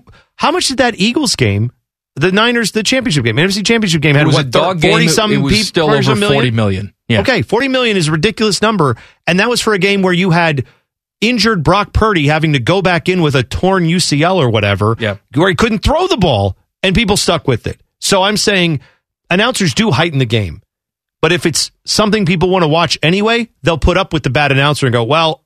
Yeah, but it's the A F C Championship. It's the N F C Championship. I got to watch. Bone, I'm told today by uh, E S P N, people who know these things, that today is Michael Jordan Day. What? Now, when I first turned on the T V, they were doing all this Michael Jordan stuff. I got scared. I thought he was dead. But he's right. not. Uh, he's alive. But today is two three twenty-three. Okay. So it's twenty-three twenty-three. So E S P N's been running highlights, having discussions. Is he the greatest of all time? What an original discussion that is. Top five lists of N B A players, whatever. You know I love Michael Jordan, okay? Yeah. But I think we worship Michael Jordan enough. I think he is properly rated. Of now, course he is. Dan Orlovsky probably has him outside his top five, but whatever, that's him. We need to celebrate another twenty-three today. Who's that? It's today's twenty-three day. It's not Michael Jordan Day. It's twenty-three twenty-three. There is another Chicago athlete who wore number twenty-three. And it's not Ryan Sandberg either. What kind of a stupid name is that? Is your name Ryan? No, it's Ryan. Over the Ryan. Ryan. Yeah, I'm not right. talking about him. He can take his twenty-three, crumple it up, put it sideways, and stick it straight up his candy ass. There you go, The Just Rock. Just like The Rock says. Right. Yeah. I'm talking about a guy who should be in the Hall of Fame. I'm talking about the greatest returner of all time. Devin Hester, number twenty-three. It's Devin Hester Day. Loving you is easy 'cause you're beautiful. Michael Jordan gets enough love. That is a, I got to tell you, that is a spicy hot take over there. That Michael Jordan is not, not even just not the most beloved uh, twenty-three. Saying, no, I'm saying he gets enough love. He's got his statue. Everybody talks about him as the greatest. College teams wear their his logo on their jerseys, mm-hmm. even though it's football, it's a different sport. Yeah. You still wear the Jumpman logo. I'm just saying, let's give other twenty-threes some love today. Devin Hester, my guy. I know. I just, I, I mean, you're talking in the city of Chicago, twenty-three, you need Devin Hester to get more love. No, I'm talking nationally. I'm just saying it's a tough number. It's a tough number when you say, oh, I'm twenty-three, too. Well, too bad. This is the only twenty-three anybody acknowledges. What That's do we classify LeBron? LeBron? LeBron's twenty-three. LeBron changed sometimes. His number to six because he was like, ah, I get it. I, don't, I probably can't compete with twenty-three. And then he, I think he went back, and I forget where he is now. Is he back on six? Is he twenty-three? No, it's twenty-three. Is he twenty-three? Okay. Yeah. twenty-three and me. Who else is twenty-three? Them. twenty-three and me. Tell your D N A. I have my D N A what? on twenty-three and me. We all have our D N A. I just want to be clear. I, I gave them my I, D N A. I, too, possess D N A. I am a thing. Some some people have it. Some people don't. All right, next. Next. Can we have some fun today? Yeah, I'd like to. I'm just saying, you know, you bring the whole show down. I bring it down. Yeah, I blame I Chris Holtmann. I blame Leanna. I blame everybody. I'm just, I'm down in the right. dumps. Let's have some All fun. Right. Uh, here's what I'm going to do. I'm going to hold the show hostage. We're either going to have fun the next segment. Or we or do nothing? I'm going to read whatever's on my internet browser in front of me, which currently is the Sacramento Kings stats for twenty twenty-two right. and twenty twenty-three. Well, then that's going to force us. To right. Have that's fun. What I'm saying. We We're either have to have something. Fun or it's that. Can we go over by T V and practice on their new desk? We can practice whatever you want on the new desk, buddy. We'll do it. Common Man and T-Bone on the Fan. Fan traffic. From the Meister's Bar and Pizza Traffic Center.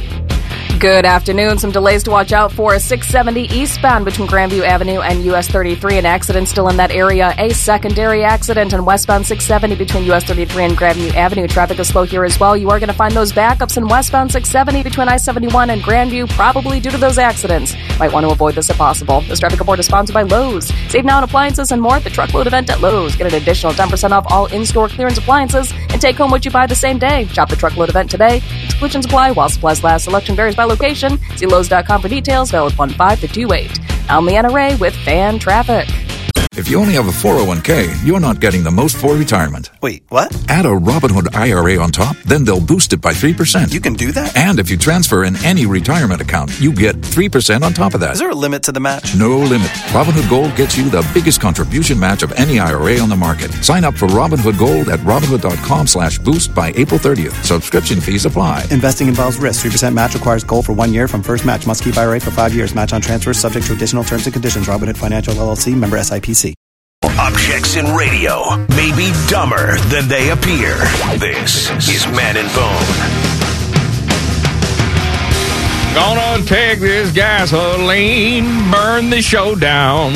Oh, burn the show down. I, you know what? I've had enough of this show. I've had All enough right. of it. Well, I said before we went to break that if we don't find something fun to do in this segment, I'm going to read whatever's on my internet browser when we went to break, which happened to be the Sacramento Kings season stats for this year, which, by the way, surprisingly good. Darren Fox averaging twenty-four point three oh, points. I don't okay. care. I don't All right. care. All right. So I found I'm glad, something. I'm glad Rick Fox is still playing. No, Darren Fox. And he's okay. screwing Elijah Dushku. Why did you make Elisha Dushku sound like a dude? dude. A dude. Dushku. Where's your Elijah Dushku, didn't dude? They, didn't they have a relationship? Probably. Rick I don't Fox know. I don't douche keep goo. Up with the Fox. He said, hey, man, I want to do it to you to douche goo. So stupid. My little red douche goo. No? Okay. Little, little red douche goo. Yeah. All right. They here we go. A pill for that. Okay.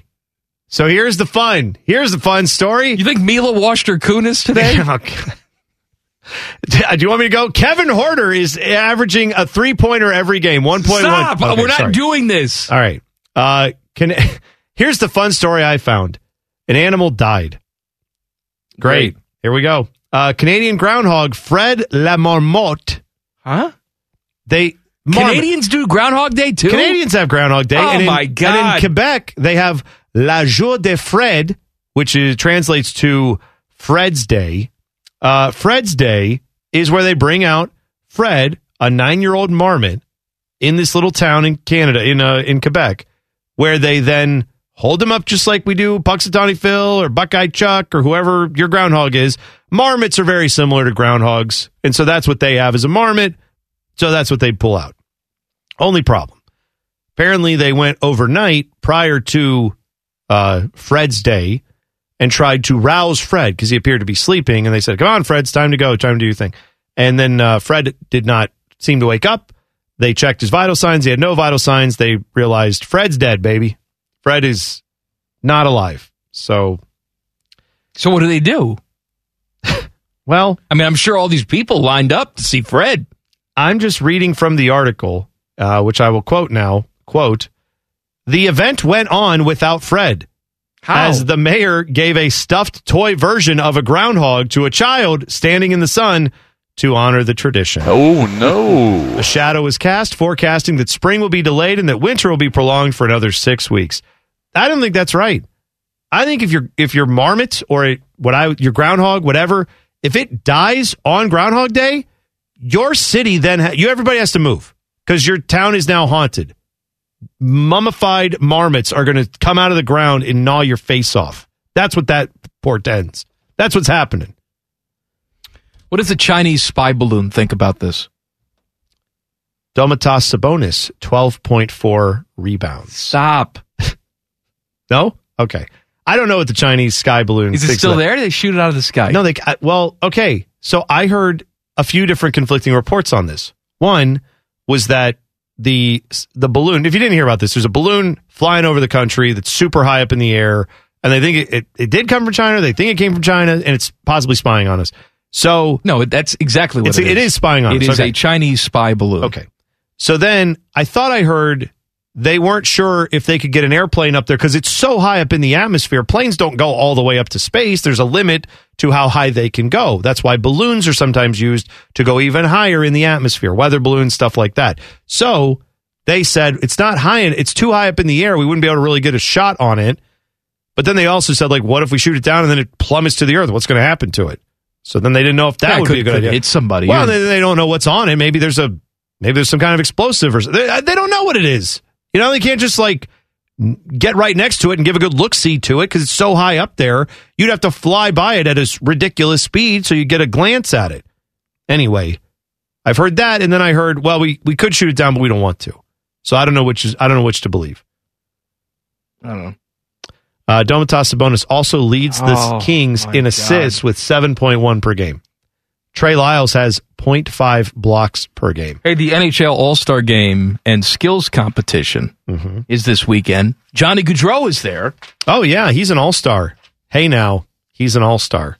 Get sure. your game on. Whatever. Lose them all. Uh, they did have a little survey of all the All-Stars. They asked uh, their thoughts on the game, ways to improve the game. Okay. Uh, here's a question. Should the N H L extend three on three overtime to ten minutes in order to have fewer games decided by shootouts? Okay, I could go with that. twelve players said yes, four said no. Oh, good for so the players. So they're, they're in favor of All that. All right, that's good. I say make that a law right now. Should the N H L expand the playoffs with an N B A-style play-in round involving the seven to ten seeds oh, in each conference? No. Of course it's no. No. And you know what? At least the players agree, too. Only two said yes. fourteen said no. What? I hope one of the players who said no was Johnny Gaudreau. He was like, hell no, man. I don't want to go in the fake playoffs. This crap-ass uh, team right now. Good news. Even this team's I not know. good enough to make the fake playoffs. No, but you know what would happen. They would flip that. Yep. They'd get the play-in tournament going, and then the Jackets suddenly would be in that all the time, and people would be like, oh, you know, Yarmo's pretty successful. He finally got this team to the playoffs. Got him over the hump. Yeah. And then we have to build a statue to the guy who got him into the fake playoffs, not the actual playoffs, where they still get their face beat in once they get there. Uh, where should the N H L hold an outdoor game next? You know what? I'm out of time, but oh. I will I will answer this you question. You know where. You know where. No, they don't deserve it. Vegas, baby. Oh, Vegas. Okay. No. I was going to say, you were going to say the shoe? No. No. Shoe's not getting Jackets me. Don't deserve anything mm-hmm. at this point. Nope. I will give you the answer to that question. Plus more nonsense. Or T-Bone's going to hold the show hostage talking about the Sacramento Kings. Yep. Colin Mann and T-Bone on the Fan. Fan traffic. From the Meister's Bar and Pizza Traffic Center. Good afternoon. You'll find that earlier accident has finally cleared from six seventy eastbound between Grandview Avenue and U S thirty-three, and the accident on westbound six seventy between U S thirty-three and Grandview Avenue that is also cleared. All lanes are open and traffic is flowing freely there once more. This traffic report is sponsored by Staples Stores. Staples Print Marketing is committed to quality and printing perfect every time. Now at Staples, get ten dollars off your document printing and marketing materials. Order fifty dollars or more. Offer ends two twenty-five. See staples.com slash store slash printprint for details. Try Staples and see the difference. I'm Leanna Ray with Fan Traffic. If you only have a four oh one k, you're not getting the most for retirement. Wait, what? Add a Robinhood I R A on top, then they'll boost it by three percent. You can do that? And if you transfer in any retirement account, you get three percent on top of that. Is there a limit to the match? No limit. Robinhood Gold gets you the biggest contribution match of any I R A on the market. Sign up for Robinhood Gold at Robinhood.com slash boost by April thirtieth. Subscription fees apply. Investing involves risk. three percent match requires gold for one year from first match. Must keep I R A for five years. Match on transfers subject to additional terms and conditions. Robinhood Financial L L C. Member S I P C. These guys are a big deal, and by big deal, I mean cheap and fat. You're listening to Common Man and T-Bone. Hello. Happy Friday. Yee. Tool of the week. It's coming up at five thirty-four. Hey, tomorrow, it's Common Man and T-Bone weekend. Mm. ten o'clock here on The Fan, and then in your podcast feed as well. If you don't subscribe to the podcast, what the hell's the matter with you? Hey, Bone. Hey, man. You know that sports gambling is legal in the state of Ohio? Oh, boy, do I ever. Where's the best place to gamble? I go to barstool sportsbook dot com. That's I where it. I go. The, or the, the app. I use the app. That's what I like to use. I also, when I'm when I, when it's available, I'm going to be at Hollywood Casino, where the Barstool Sportsbook will exist. Yes. And we will be there doing broadcasts occasionally. It'll be a lot of fun. They're going to have, in the new sportsbook, I've been told, life-size wax figures of me and you. Oh, so yeah. We'll always be there. You're going to need a lot of wax. And what uh, Jen Winters likes to do.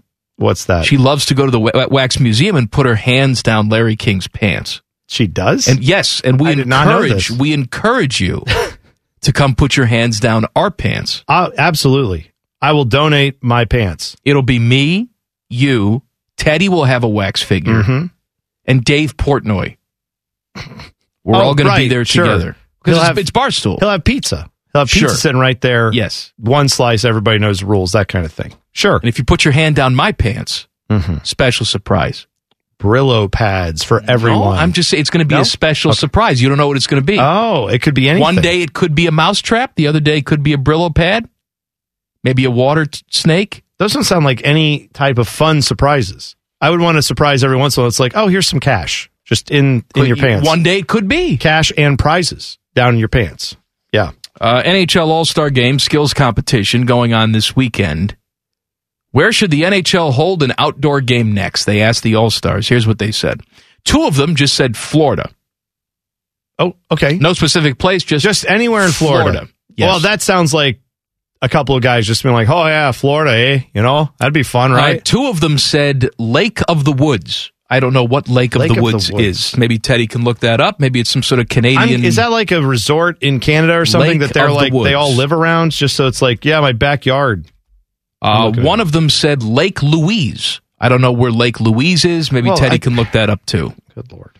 Uh, one of them said one of the Great Lakes. Okay. Like on the lake?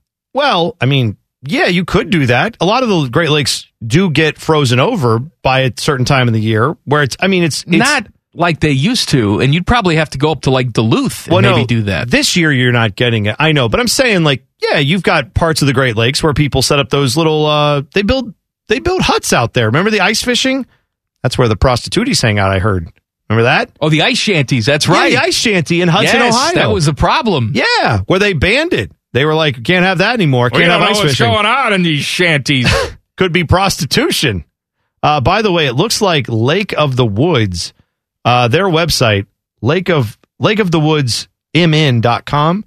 It says it's the walleye capital of the world? I don't know, but it's somewhere up in Manitoba.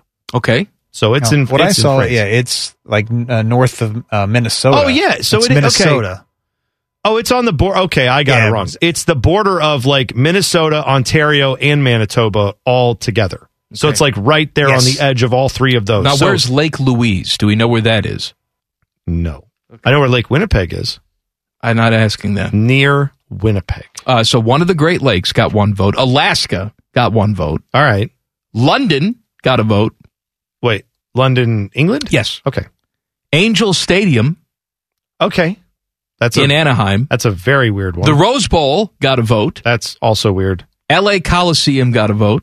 MetLife Stadium got a vote. Mile High Stadium got a vote. Wrigley Field. I like how it's, where did you play? Oh, you must, this is from an Avs player. This is from a New York-based player. This is from a Chicago player. Like, we got it. Okay. Wrigley Field, someone said that. And someone just said a European soccer stadium. All right. Well, I mean, I Europe's mean, a big continent. Now, but. Hold on a second. Bring it full circle.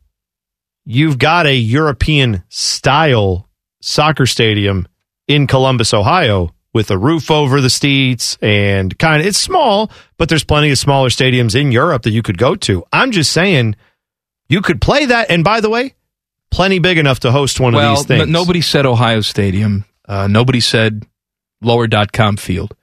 I am so down on the Blue Jackets right now. If Columbus does get an outdoor game, I'd rather it be two other teams. I was, gonna, I was just going to say, I still want the game here, but give us some teams that are fun to watch, please. Uh, what's your favorite road city? the All-Stars were asked. Columbus, Ohio. They all said Columbus, uh, Columbus Ohio. Did we know not that. Get oh, a vote. I'm shocked. What? Uh, New York got six votes. Florida got four. Vegas, four. Dallas, two. Chicago, one. Vancouver, one. Montreal, one. Did they actually say Florida? It says here Florida. And the question was what again? What's your favorite road city? Okay, so Florida, not a city. Well, but that's where the Panthers play, so they're probably saying, you know, it's Miami, but the Florida Panthers. That, okay, fair enough, Ted. I'm just it's saying. It's not the Miami that's Panthers. That's not a city. I didn't name the team. They said what city? All right, there's, there's another not city on Do here. All the Canadians who fly in there, they're just like, oh, we're in the city of Florida, eh? Somewhere down there, I don't know, eh? Like, do they not know they fly into Miami, and that's where they go? Montreal got a vote. Los Angeles got a vote. Arizona, a state. But they got a vote. Well, they like to play in front of forty-five hundred people. Yeah, it's great to go down there and hang out with the college kids, you know, right there on the campus. Mm-hmm. I buy them all beer. That's good. I don't know why I'm doing this Canadian accent. It's really a hockey accent, I guess is what I would say. There are rumblings there could be preseason games in Australia next season. Oh, great. What global site should the N H L go to next? Columbus, Ohio. No. I'm just going to keep throwing that out there that maybe it'll be like, oh, you know what? We the horseshoe. That's fun. We never thought of that. Uh, Helsinki got three votes. It's Finland. I, yes, but they, they just did Finland. I, I, I know they went to but... Tampere or whatever it is. Tampere? Yeah.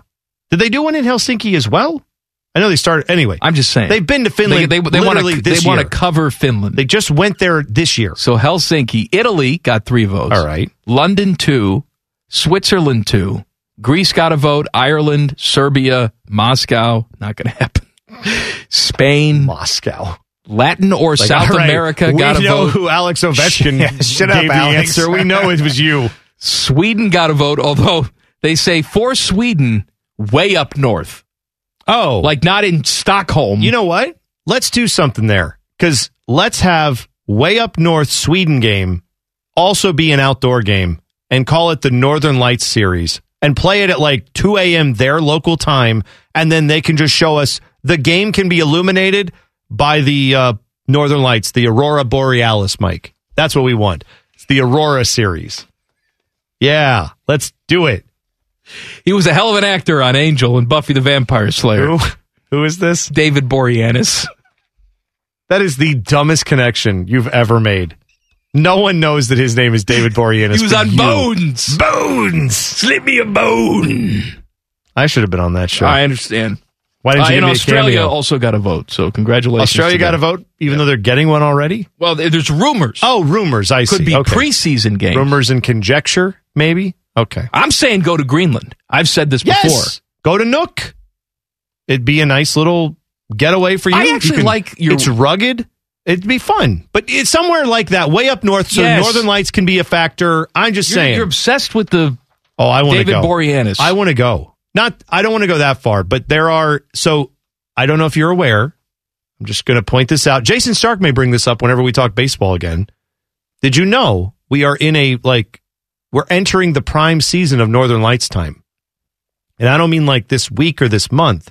I mean between now and summer of twenty twenty-four, I believe it is. Oh, is that right? They say summer of twenty twenty-four, because of all the solar activity, it's caused by the ions that come through the atmosphere and all kinds of other stuff. I don't know. Stuff from the sun goes through our atmosphere and goes, whoa, that was weird. And it gives off a light. That's that's my Norm Macdonald ex- explanation of how this goes. It's like I'm sitting here with Neil deGrasse Tyson.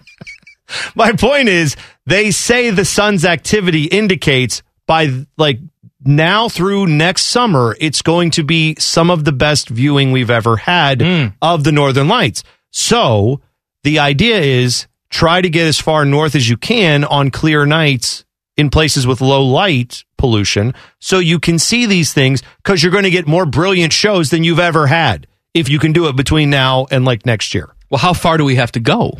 Well, I was looking on a map and it says minimum, like I think...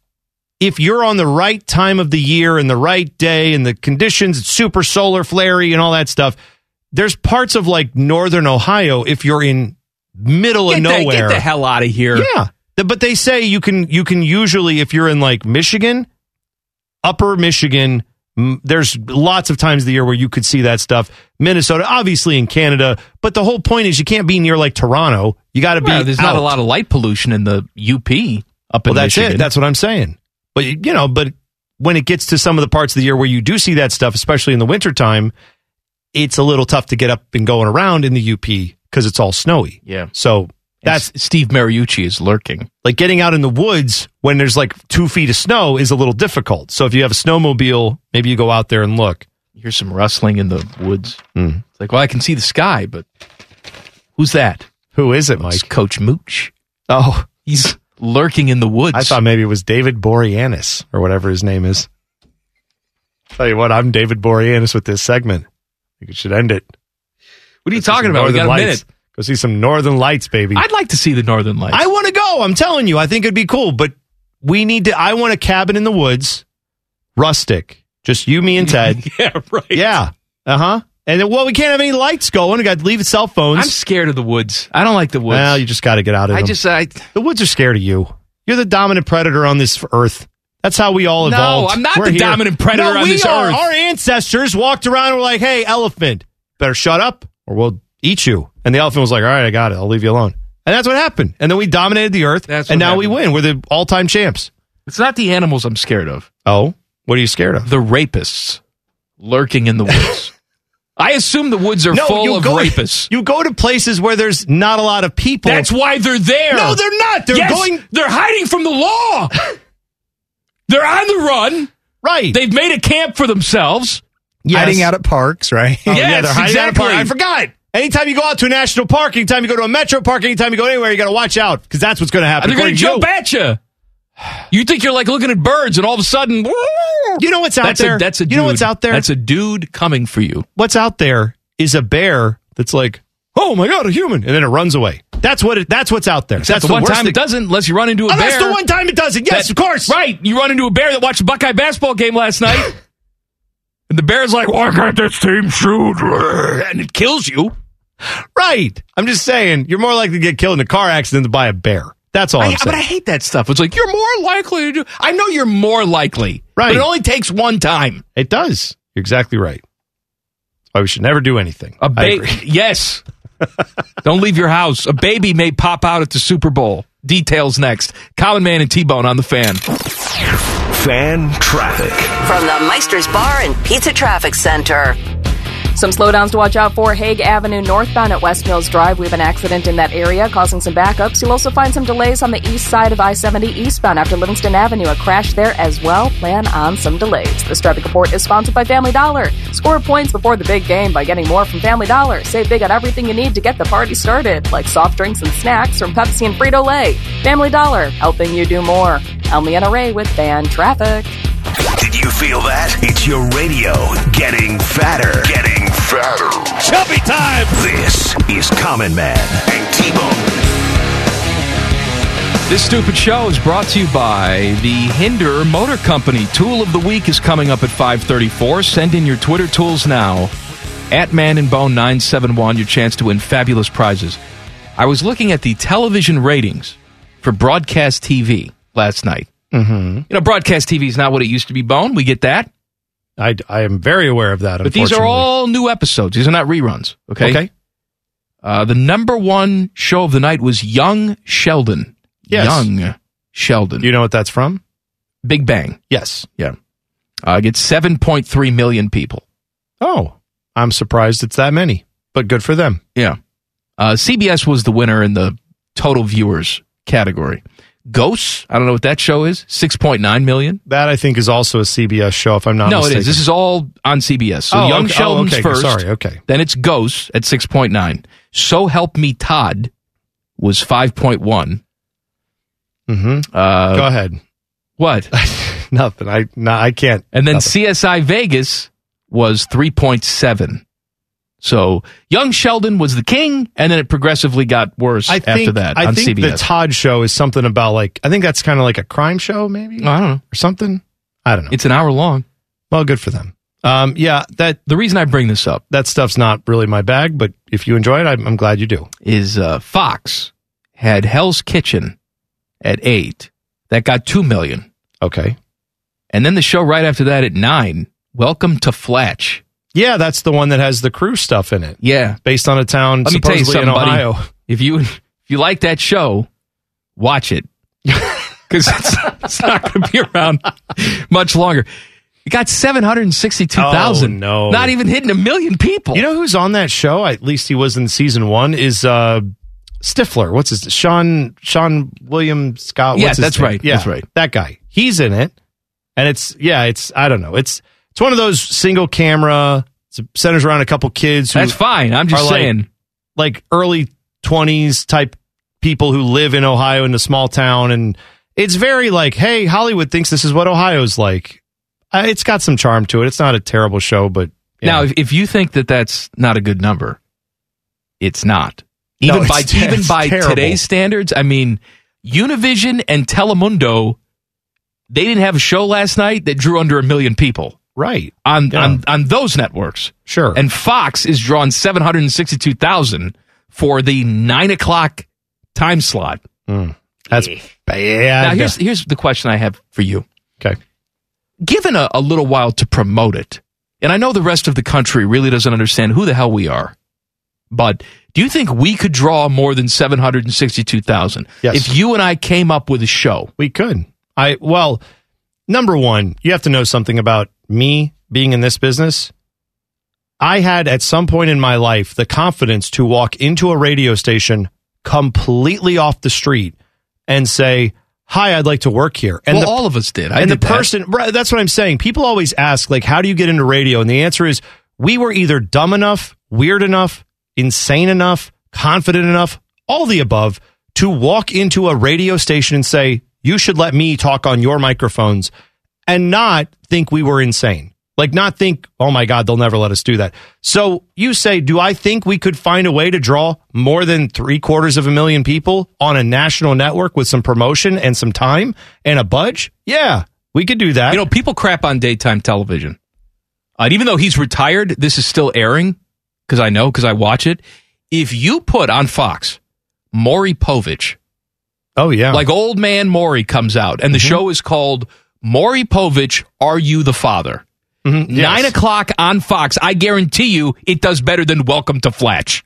Yes, it does. And people would then have a lot of think pieces about, should we be doing this on network? T-? But the answer is it would draw numbers. I, whether you should, should or should not. Should we be doing what? Well, I'm Entertaining saying, people? Have you using, seen what's on? Using people's personal live struggles to. But then again, oh, I'm sorry, we put all that stuff on T V you're not, anyway. You're not you're breaking right. down their door, right? They, you're right. They found you. You're right. You're right. It still amazes me. The best part of those shows, Maury, Jerry Springer, any of those, if you've never watched them, the my favorite part of them, other than the crazy action, is when they'll have like, all right, we'll come back in a moment with uh, another guy who says his mom is dating his cousin who's also his mom, and it's weird. We'll come back to that. And then they will, that's a ridiculous premise. And then they'll have a slide up that says, do you believe that your baby's daddy is also your uncle? If so, call this number. And you're like, there's no way there's enough people in America who have that going on oh, there, for it to a be way. a show. And then two weeks later, you'll flip it on, and it's like, well, it's baby daddy uncle time. And you're like, how, how did that happen? How are there enough people that have the situation that were then watching that show that then said, I'll call the number? And then they called all those other people and said, would you come on a show to talk about this with your niece? And they said, of course I would. How does that happen? How does that happen? People is how that happens. If there are enough people my mind. in this country, if, if something comes on the screen, and it does frequently, do you believe the lizard overlords in our government? Dude. Are overstepping their right. bounds. Pilot episode of our yet-to-be-determined show. I don't even know what the premise is. I don't know who the characters are. But at some point, someone has to bust in the door and say, hey, will you come on with me? We get to fly to Chicago. We're going to be on the rebooting Jerry Springer. And the premise is some ridiculous premise. Would you guys come on? Because remember, we had that situation in our family. And then they go, oh, wait, is this Jerry Springer? And you go, oh, well, it's like a reboot. He's not actually on it. It's another thing. Where then the person has to decide, is this a big enough show that I would out the family and talk about our dirty laundry on national T V? But it's not like real Jerry Springer. It's some knockoff version of Jerry Springer. I have a better idea. Okay. You and me are in a sitcom. Well, yeah, that's okay. What I was saying. That's just like a that's no. a little scene in the sitcom. No, I don't like that scene. Well, screw you. It's a family. It's a family comedy. Oh, good. You know, we we we don't do enough of that now. Family comedy? Well, with the little edge. All right. Right? So it's me I mean, and you. Modern Family was fairly successful. I, I know no, what you're saying. There's, there's, no, there's some, there's some I, extra I want, stuff in there. Yeah. I, I don't want single camera. I want a oh, sitcom you want it to, you with want an audience. Camera. Yeah. Yes, I want this that. This was filmed before a live studio audience right. so in Burbank, California. So it's me and you. We're a romantic couple. Great. Okay? I'm in. Teddy is our adopted child, even though he's older than both of us. It's going to be like Martin Short adopt- as Clifford. Why did we adopt him? That's to be figured out no, later. We, no, you need to know how we're... Okay, hold fine, on. It's fine. Me and you. I'll assume we've come up with a good okay. explanation for that. Fine. I mean, that's a hilarious premise that the kid is older than the parents. So what's this show called? My Dumb Dads? Could be. I don't okay, know. Fine. So it's me and you. Ted's our adopted kid. Yes. And do we ask for advice? Leanna. Ted, what should we do with our money? Leanna is, a, is a robot that we have in the house. I love... Now. Now you're talking. The voice of Leanne is a robot. She's always got some sort of quick line or, you know, making fun of us or kill the billionaire or something like that. I love that. And then Tyvis Powell is our wacky next-door neighbor. I love... But is he, yeah, I like that. Who's always getting into mischief and trying to pick up our robot. Pick up our robot? He's got a thing for the how robot. About, how about this? Instead of that, let me amend that idea, because I like that so far, up until pick up the robot. What if instead... Tyvis is often saying things to us like, guys, I don't know if you saw what your robot's doing, but there's three people dead down the street, and they're saying your robot did it. And we're like, Leanna, did you murder three oh, people? They-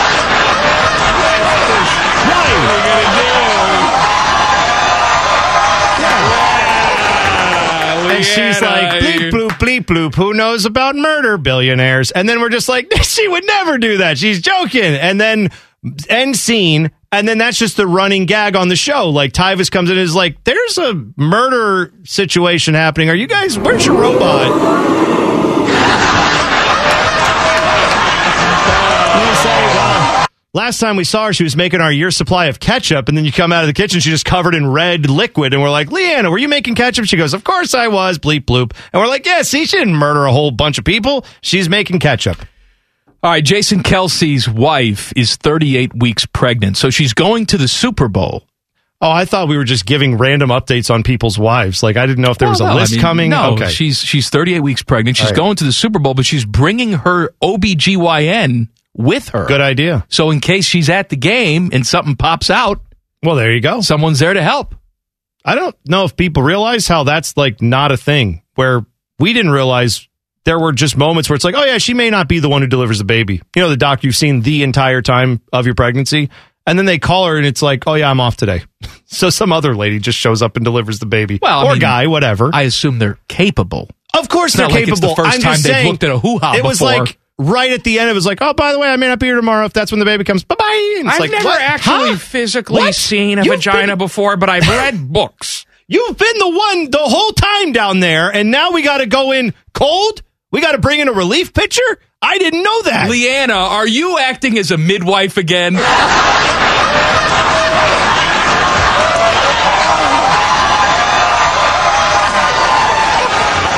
hope Leanna the robot becomes a thing. Tool of the week is next. Common Man and T-Bone on the Fan. Fan traffic. From the Meister's Bar and Pizza Traffic Center.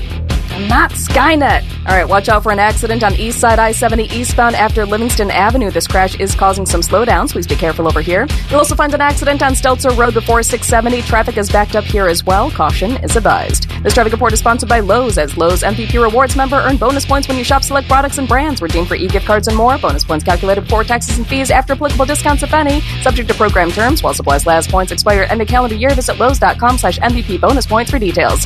Bleep, bloop. I'm Leanna Ray with Fan Traffic.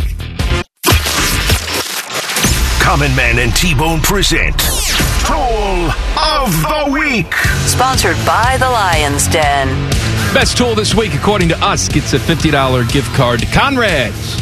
Conrad's, the Buckeye State store, is now open at seventy-one West Schrock Road in Westerville. Are you ready? I am ready. Uh, Daniel says, my guy. Oh, yeah! My tool of the week is the girl who used Common Man to make her ex jealous. Yes, me too.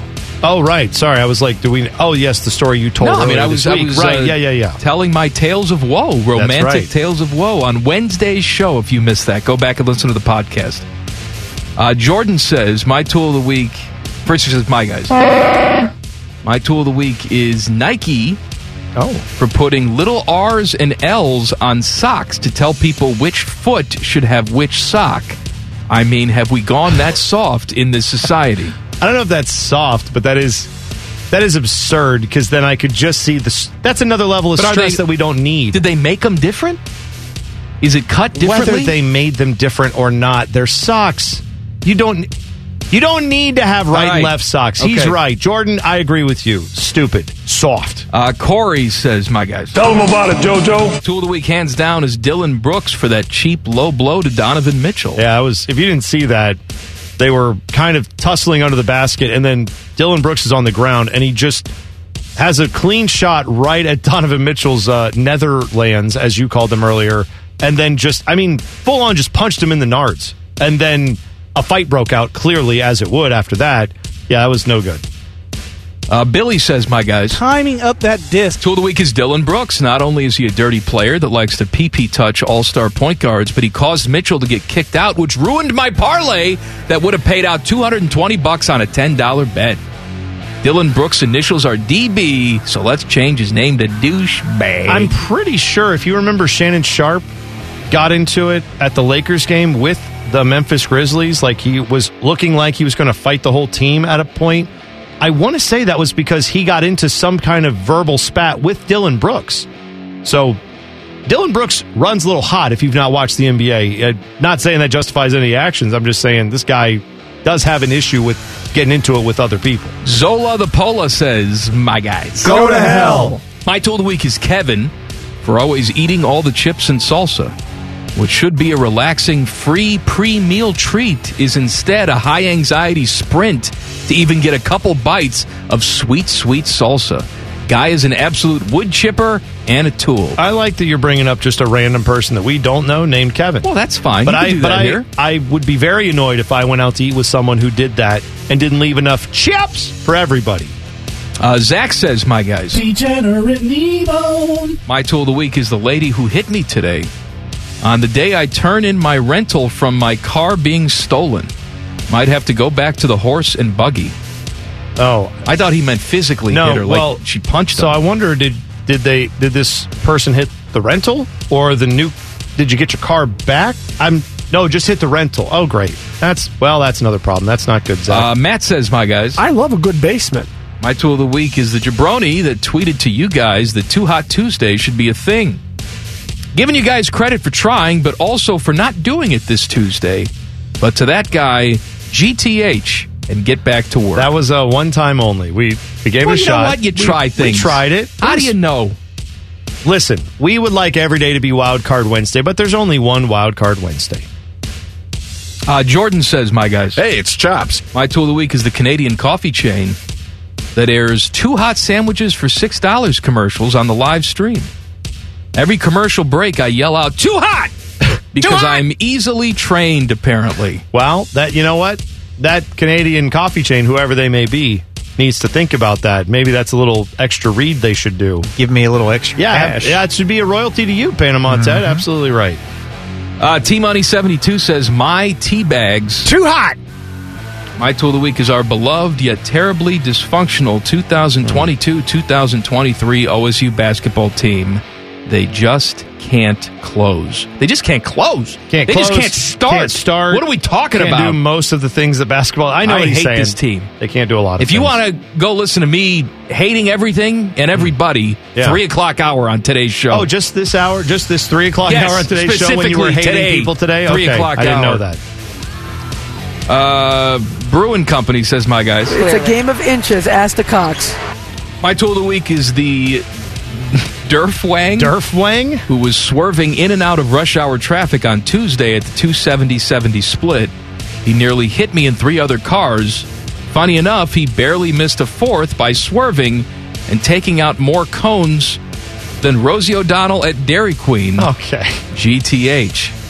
One, That's a joke from twenty-seven years Whatever, ago. Man, but I, you know what? I credit, appreciate the, I appreciate the use of the language. That was I got what you meant when you said it. So thank you. Yeah, I wasn't expecting a Rosie O'Donnell reference today, but let her live. I usually when I when I reference her, I usually reference her koosh balls. Koosh ball, you know? Koosh. She used to, yeah, she used, she used to, to shoot them at Tom Selleck. The, the koosh balls. Right, I remember that. Yeah. Not just at Tom Selleck, but just at everybody. General. I know. Uh, Cameron says, my guys. And going up for balls and exposing yourself. My tool of the week is the people who don't merge before a lane ends on the highway and cuts everybody off at the last minute, and the ones who pull out in front of you cut you off, then proceed to turn down a road a mile ahead, also not using the turn signal as well. Hmm. All right. Thank Agreed. you. Thank you. Uh, Austin says, my guys. Some early onions. My tools are the two blood clots that decided to make residence in my fiance's lungs. Oh, oh no. Oh. All good now, but not a fun week. I would guess not. Glad to hear your fiance's okay, Austin. Wow. Blood clot. Man, that's... Yeah. Hope she's doing well. How you doing, Tress? Doing good, Mike. Thank you. That's well, we always want to check on the retired former president of Youngstown State. Is That's he the all, former president? He's retired. So did he retire? The retired former president of Youngstown State, which is why we know he's going to soon ascend to the throne at the great, the Ohio State no, University. He's not going to be the president. No, he retired. He's. I, I think know, that I just didn't... happened. I think he's just yeah. ended his tenure there. I forgot. Yeah. What do you think about that, Rimmer? The male doesn't fit into the female. That's a personal. It's really problem. A non sequitur, if you ask me. Uh, Bub says, my tool of the week is my coworkers for scheduling two interviews at the same time first thing Monday morning after I was off on a Friday, then acting like I knew what was going on Monday morning. I had to make two hundred copies of different documents. I hate Mondays more than Garfield. I can understand that. That sounds awful. Uh, Dustin says, my guys. Ah! Ah! Ah! My tool of the week is the Pentagon for not shooting down the China spy balloon. I'm sure they didn't clear this with the F A A. Mm. Who's they? China didn't clear with the F A A? I don't know what it means. But I'll tell you, sure, whatever. Let them live. Uh, Juan says, my guys. That was all about Cox. Fletcher Cox. My tool of the week is my dad for asking me to look for jeans he thought he left at my house during a recent visit. As I'm closing a closet door, I pinch the tip of my index finger, yep. nearly removing the fingerprint. Oh, no. Moments later, my dad found his jeans with the rest of the laundry. Does your dad come over and just remove his pants often, Juan? Let me tell you what. My dad has never taken off his pants at my house. When my kids finally get out of the house, I feel like I'm going to show up at their house and just... constantly be removing my pants to just establish dominance. Like, hey, I'm still the I'm still the dad. I'm still the dad. I'm still the dad. Take a look at this. No, not take a look at anything. I'll have underwear look on. Look at it. No, no thank All right, you. Pick a winner. Uh, I'm going to go, actually, Bub, with the coworker leaving him high and dry, having to do all the interviews and copying. That sucks. What do you think about that, Holtmann? They got their hands on a lot of balls. Yeah, and then they Whatever promptly said, threw them into the ocean, but nowhere near the rim of the basketball apparatus. Or just turned the ball over. Or turned it over. Or whoever you said gets a fifty dollars gift card to Bub. Conrad's. They got go, their hands Bub. on a lot of balls. That's right, Bub. Back page coming up. Common Man and T-Bone on the Fan. Fan traffic. From the Meister's Bar and Pizza Traffic Center. Good afternoon. A couple of problem areas out there. You'll find a crash on six seventy westbound at I seventy, causing some slowdowns from Grandview Avenue. Please be careful. You'll also find an accident on the east side of I seventy eastbound after Livingston Avenue. Traffic is beginning to build there as well. This traffic report is sponsored by Ace Hardware. Are you a team player? Ace Hardware's West Jefferson Distribution Center wants you on their team. Ace has C P L truck driver positions. Don't miss out on the chance to drive for one of the best companies in Ohio. Ace Hardware also has excellent benefits. Apply today at careers dot ace hardware dot com. I'm Leanna Ray with Fan Traffic. Buckeye Show coming up at the top of the hour. Timmy is off tonight. Tito, Jeff Didoff is filling in. But we're still doing crosstalk because Tyvis Powell, our wacky neighbor, has sashayed in here.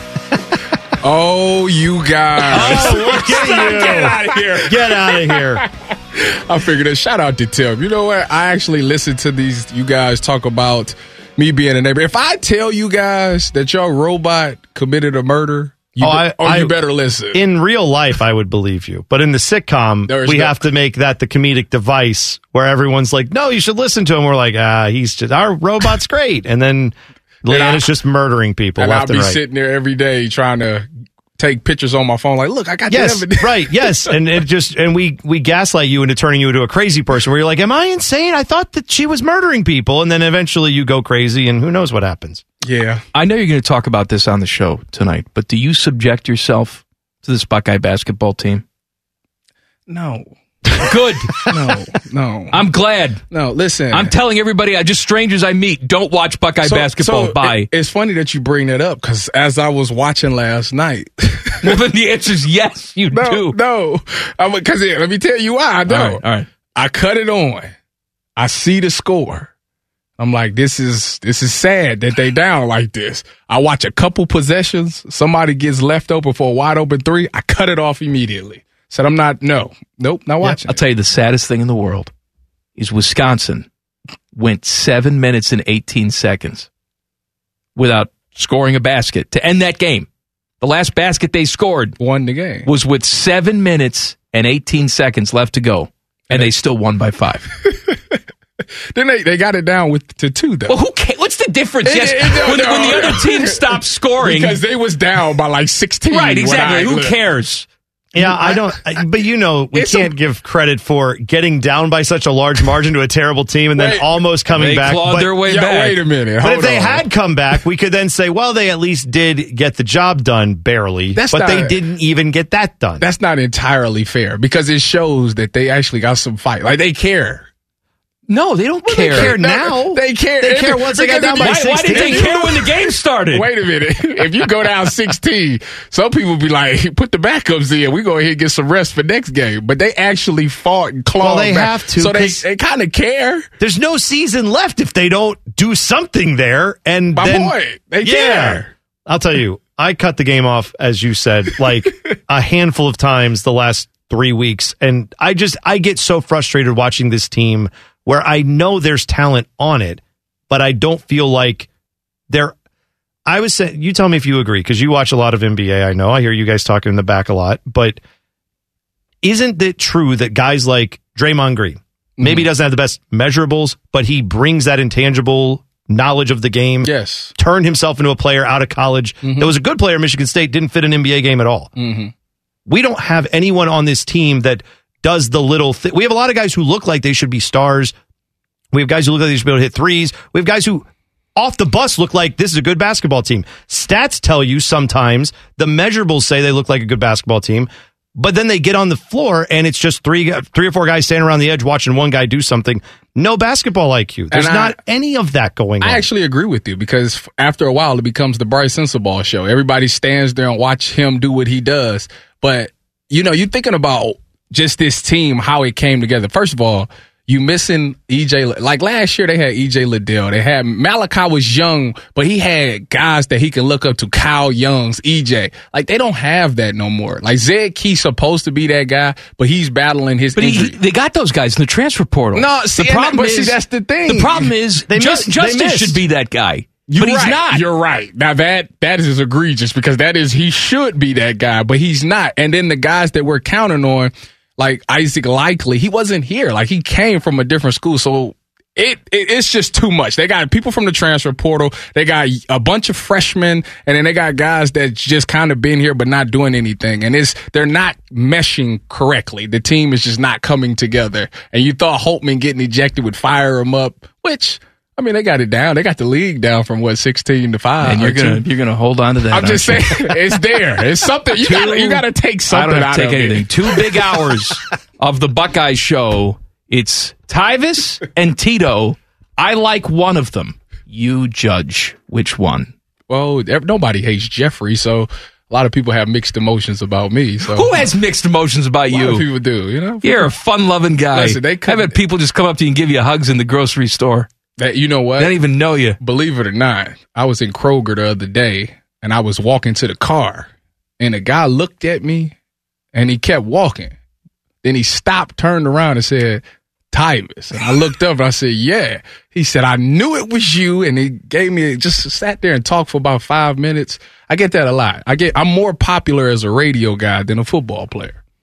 I'd say it's probably, I don't, I don't believe probably it. Like, it's true. It's probably, I remember you playing football and now you're on the radio and I'm putting but all this together. They, That's listen, probably they listen to me more because everybody listens to the radio. Well, now they get a chance to know you. Yeah. Well, I was uh, I was open book in college. I think that might have true. been the problem. We- All right, Buckeye Show, top of the hour, back page. The back page. The back page with Common Man and T-Bone. Sponsored by Care Heating and Cooling. When you need a company you can trust, call one eight hundred cooling. Boom.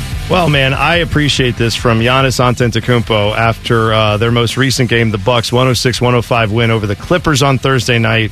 He had a really good game and was asked after he scored fifty, thing that's been happening a lot in the N B A this year. So he was asked, what are you going to do after the game? He said, you know what? I'm going to Culver's. And you know why? Because Chick-fil-A did not give me no free meals. Apparently, he had previously talked about his love of Chick-fil-A, and Chick-fil-A was like, that's great. We know you make like one hundred million dollars or whatever, two hundred million dollars. You have to come in and get food. And so he said Culver's hooks him up. So he's going to Culver's now. I, I think Culver's that's a big... took a step up in my book, not because of this, but because they recently ditched Pepsi for Coke. Mm-hmm. That's and a big I am deal. a Coke person. They taste the same. No, they don't. That's ridiculous. That's ridiculous. I'm sorry. It, right. They literally no. taste the same. Buckeye Show's next. We'll see you Monday. Common Man and T-Bone on the Fan. Fan traffic. From the Meister's Bar and Pizza Traffic Center. Good afternoon. Some delays to watch out for. You'll find the east side of I seventy eastbound after Livingston Avenue. An accident in that area causing some backups. More slowdowns expected on the east side of I seventy eastbound before U S thirty-three. Another accident there. And a crash on six seventy westbound at I seventy. Please be careful. Traffic is slow from Grandview Avenue. This traffic report is sponsored by Ace Hardware. Are you a team player? Ace Hardware's West Jefferson Distribution Center wants you on their team. Ace has a variety of warehouse positions and shifts available up to nineteen twenty-five per hour plus incentive bonus. Ace will provide excellent benefits. Apply today at careers dot ace hardware dot com. About to go on a weekend bender. I'm Leanna Ray with Fan Traffic. From the Lindsay Honda Studios. Honda makes the cars. Lindsay makes the difference. Visit lindsay honda dot com. W B N S F M H D one Columbus. The Fan.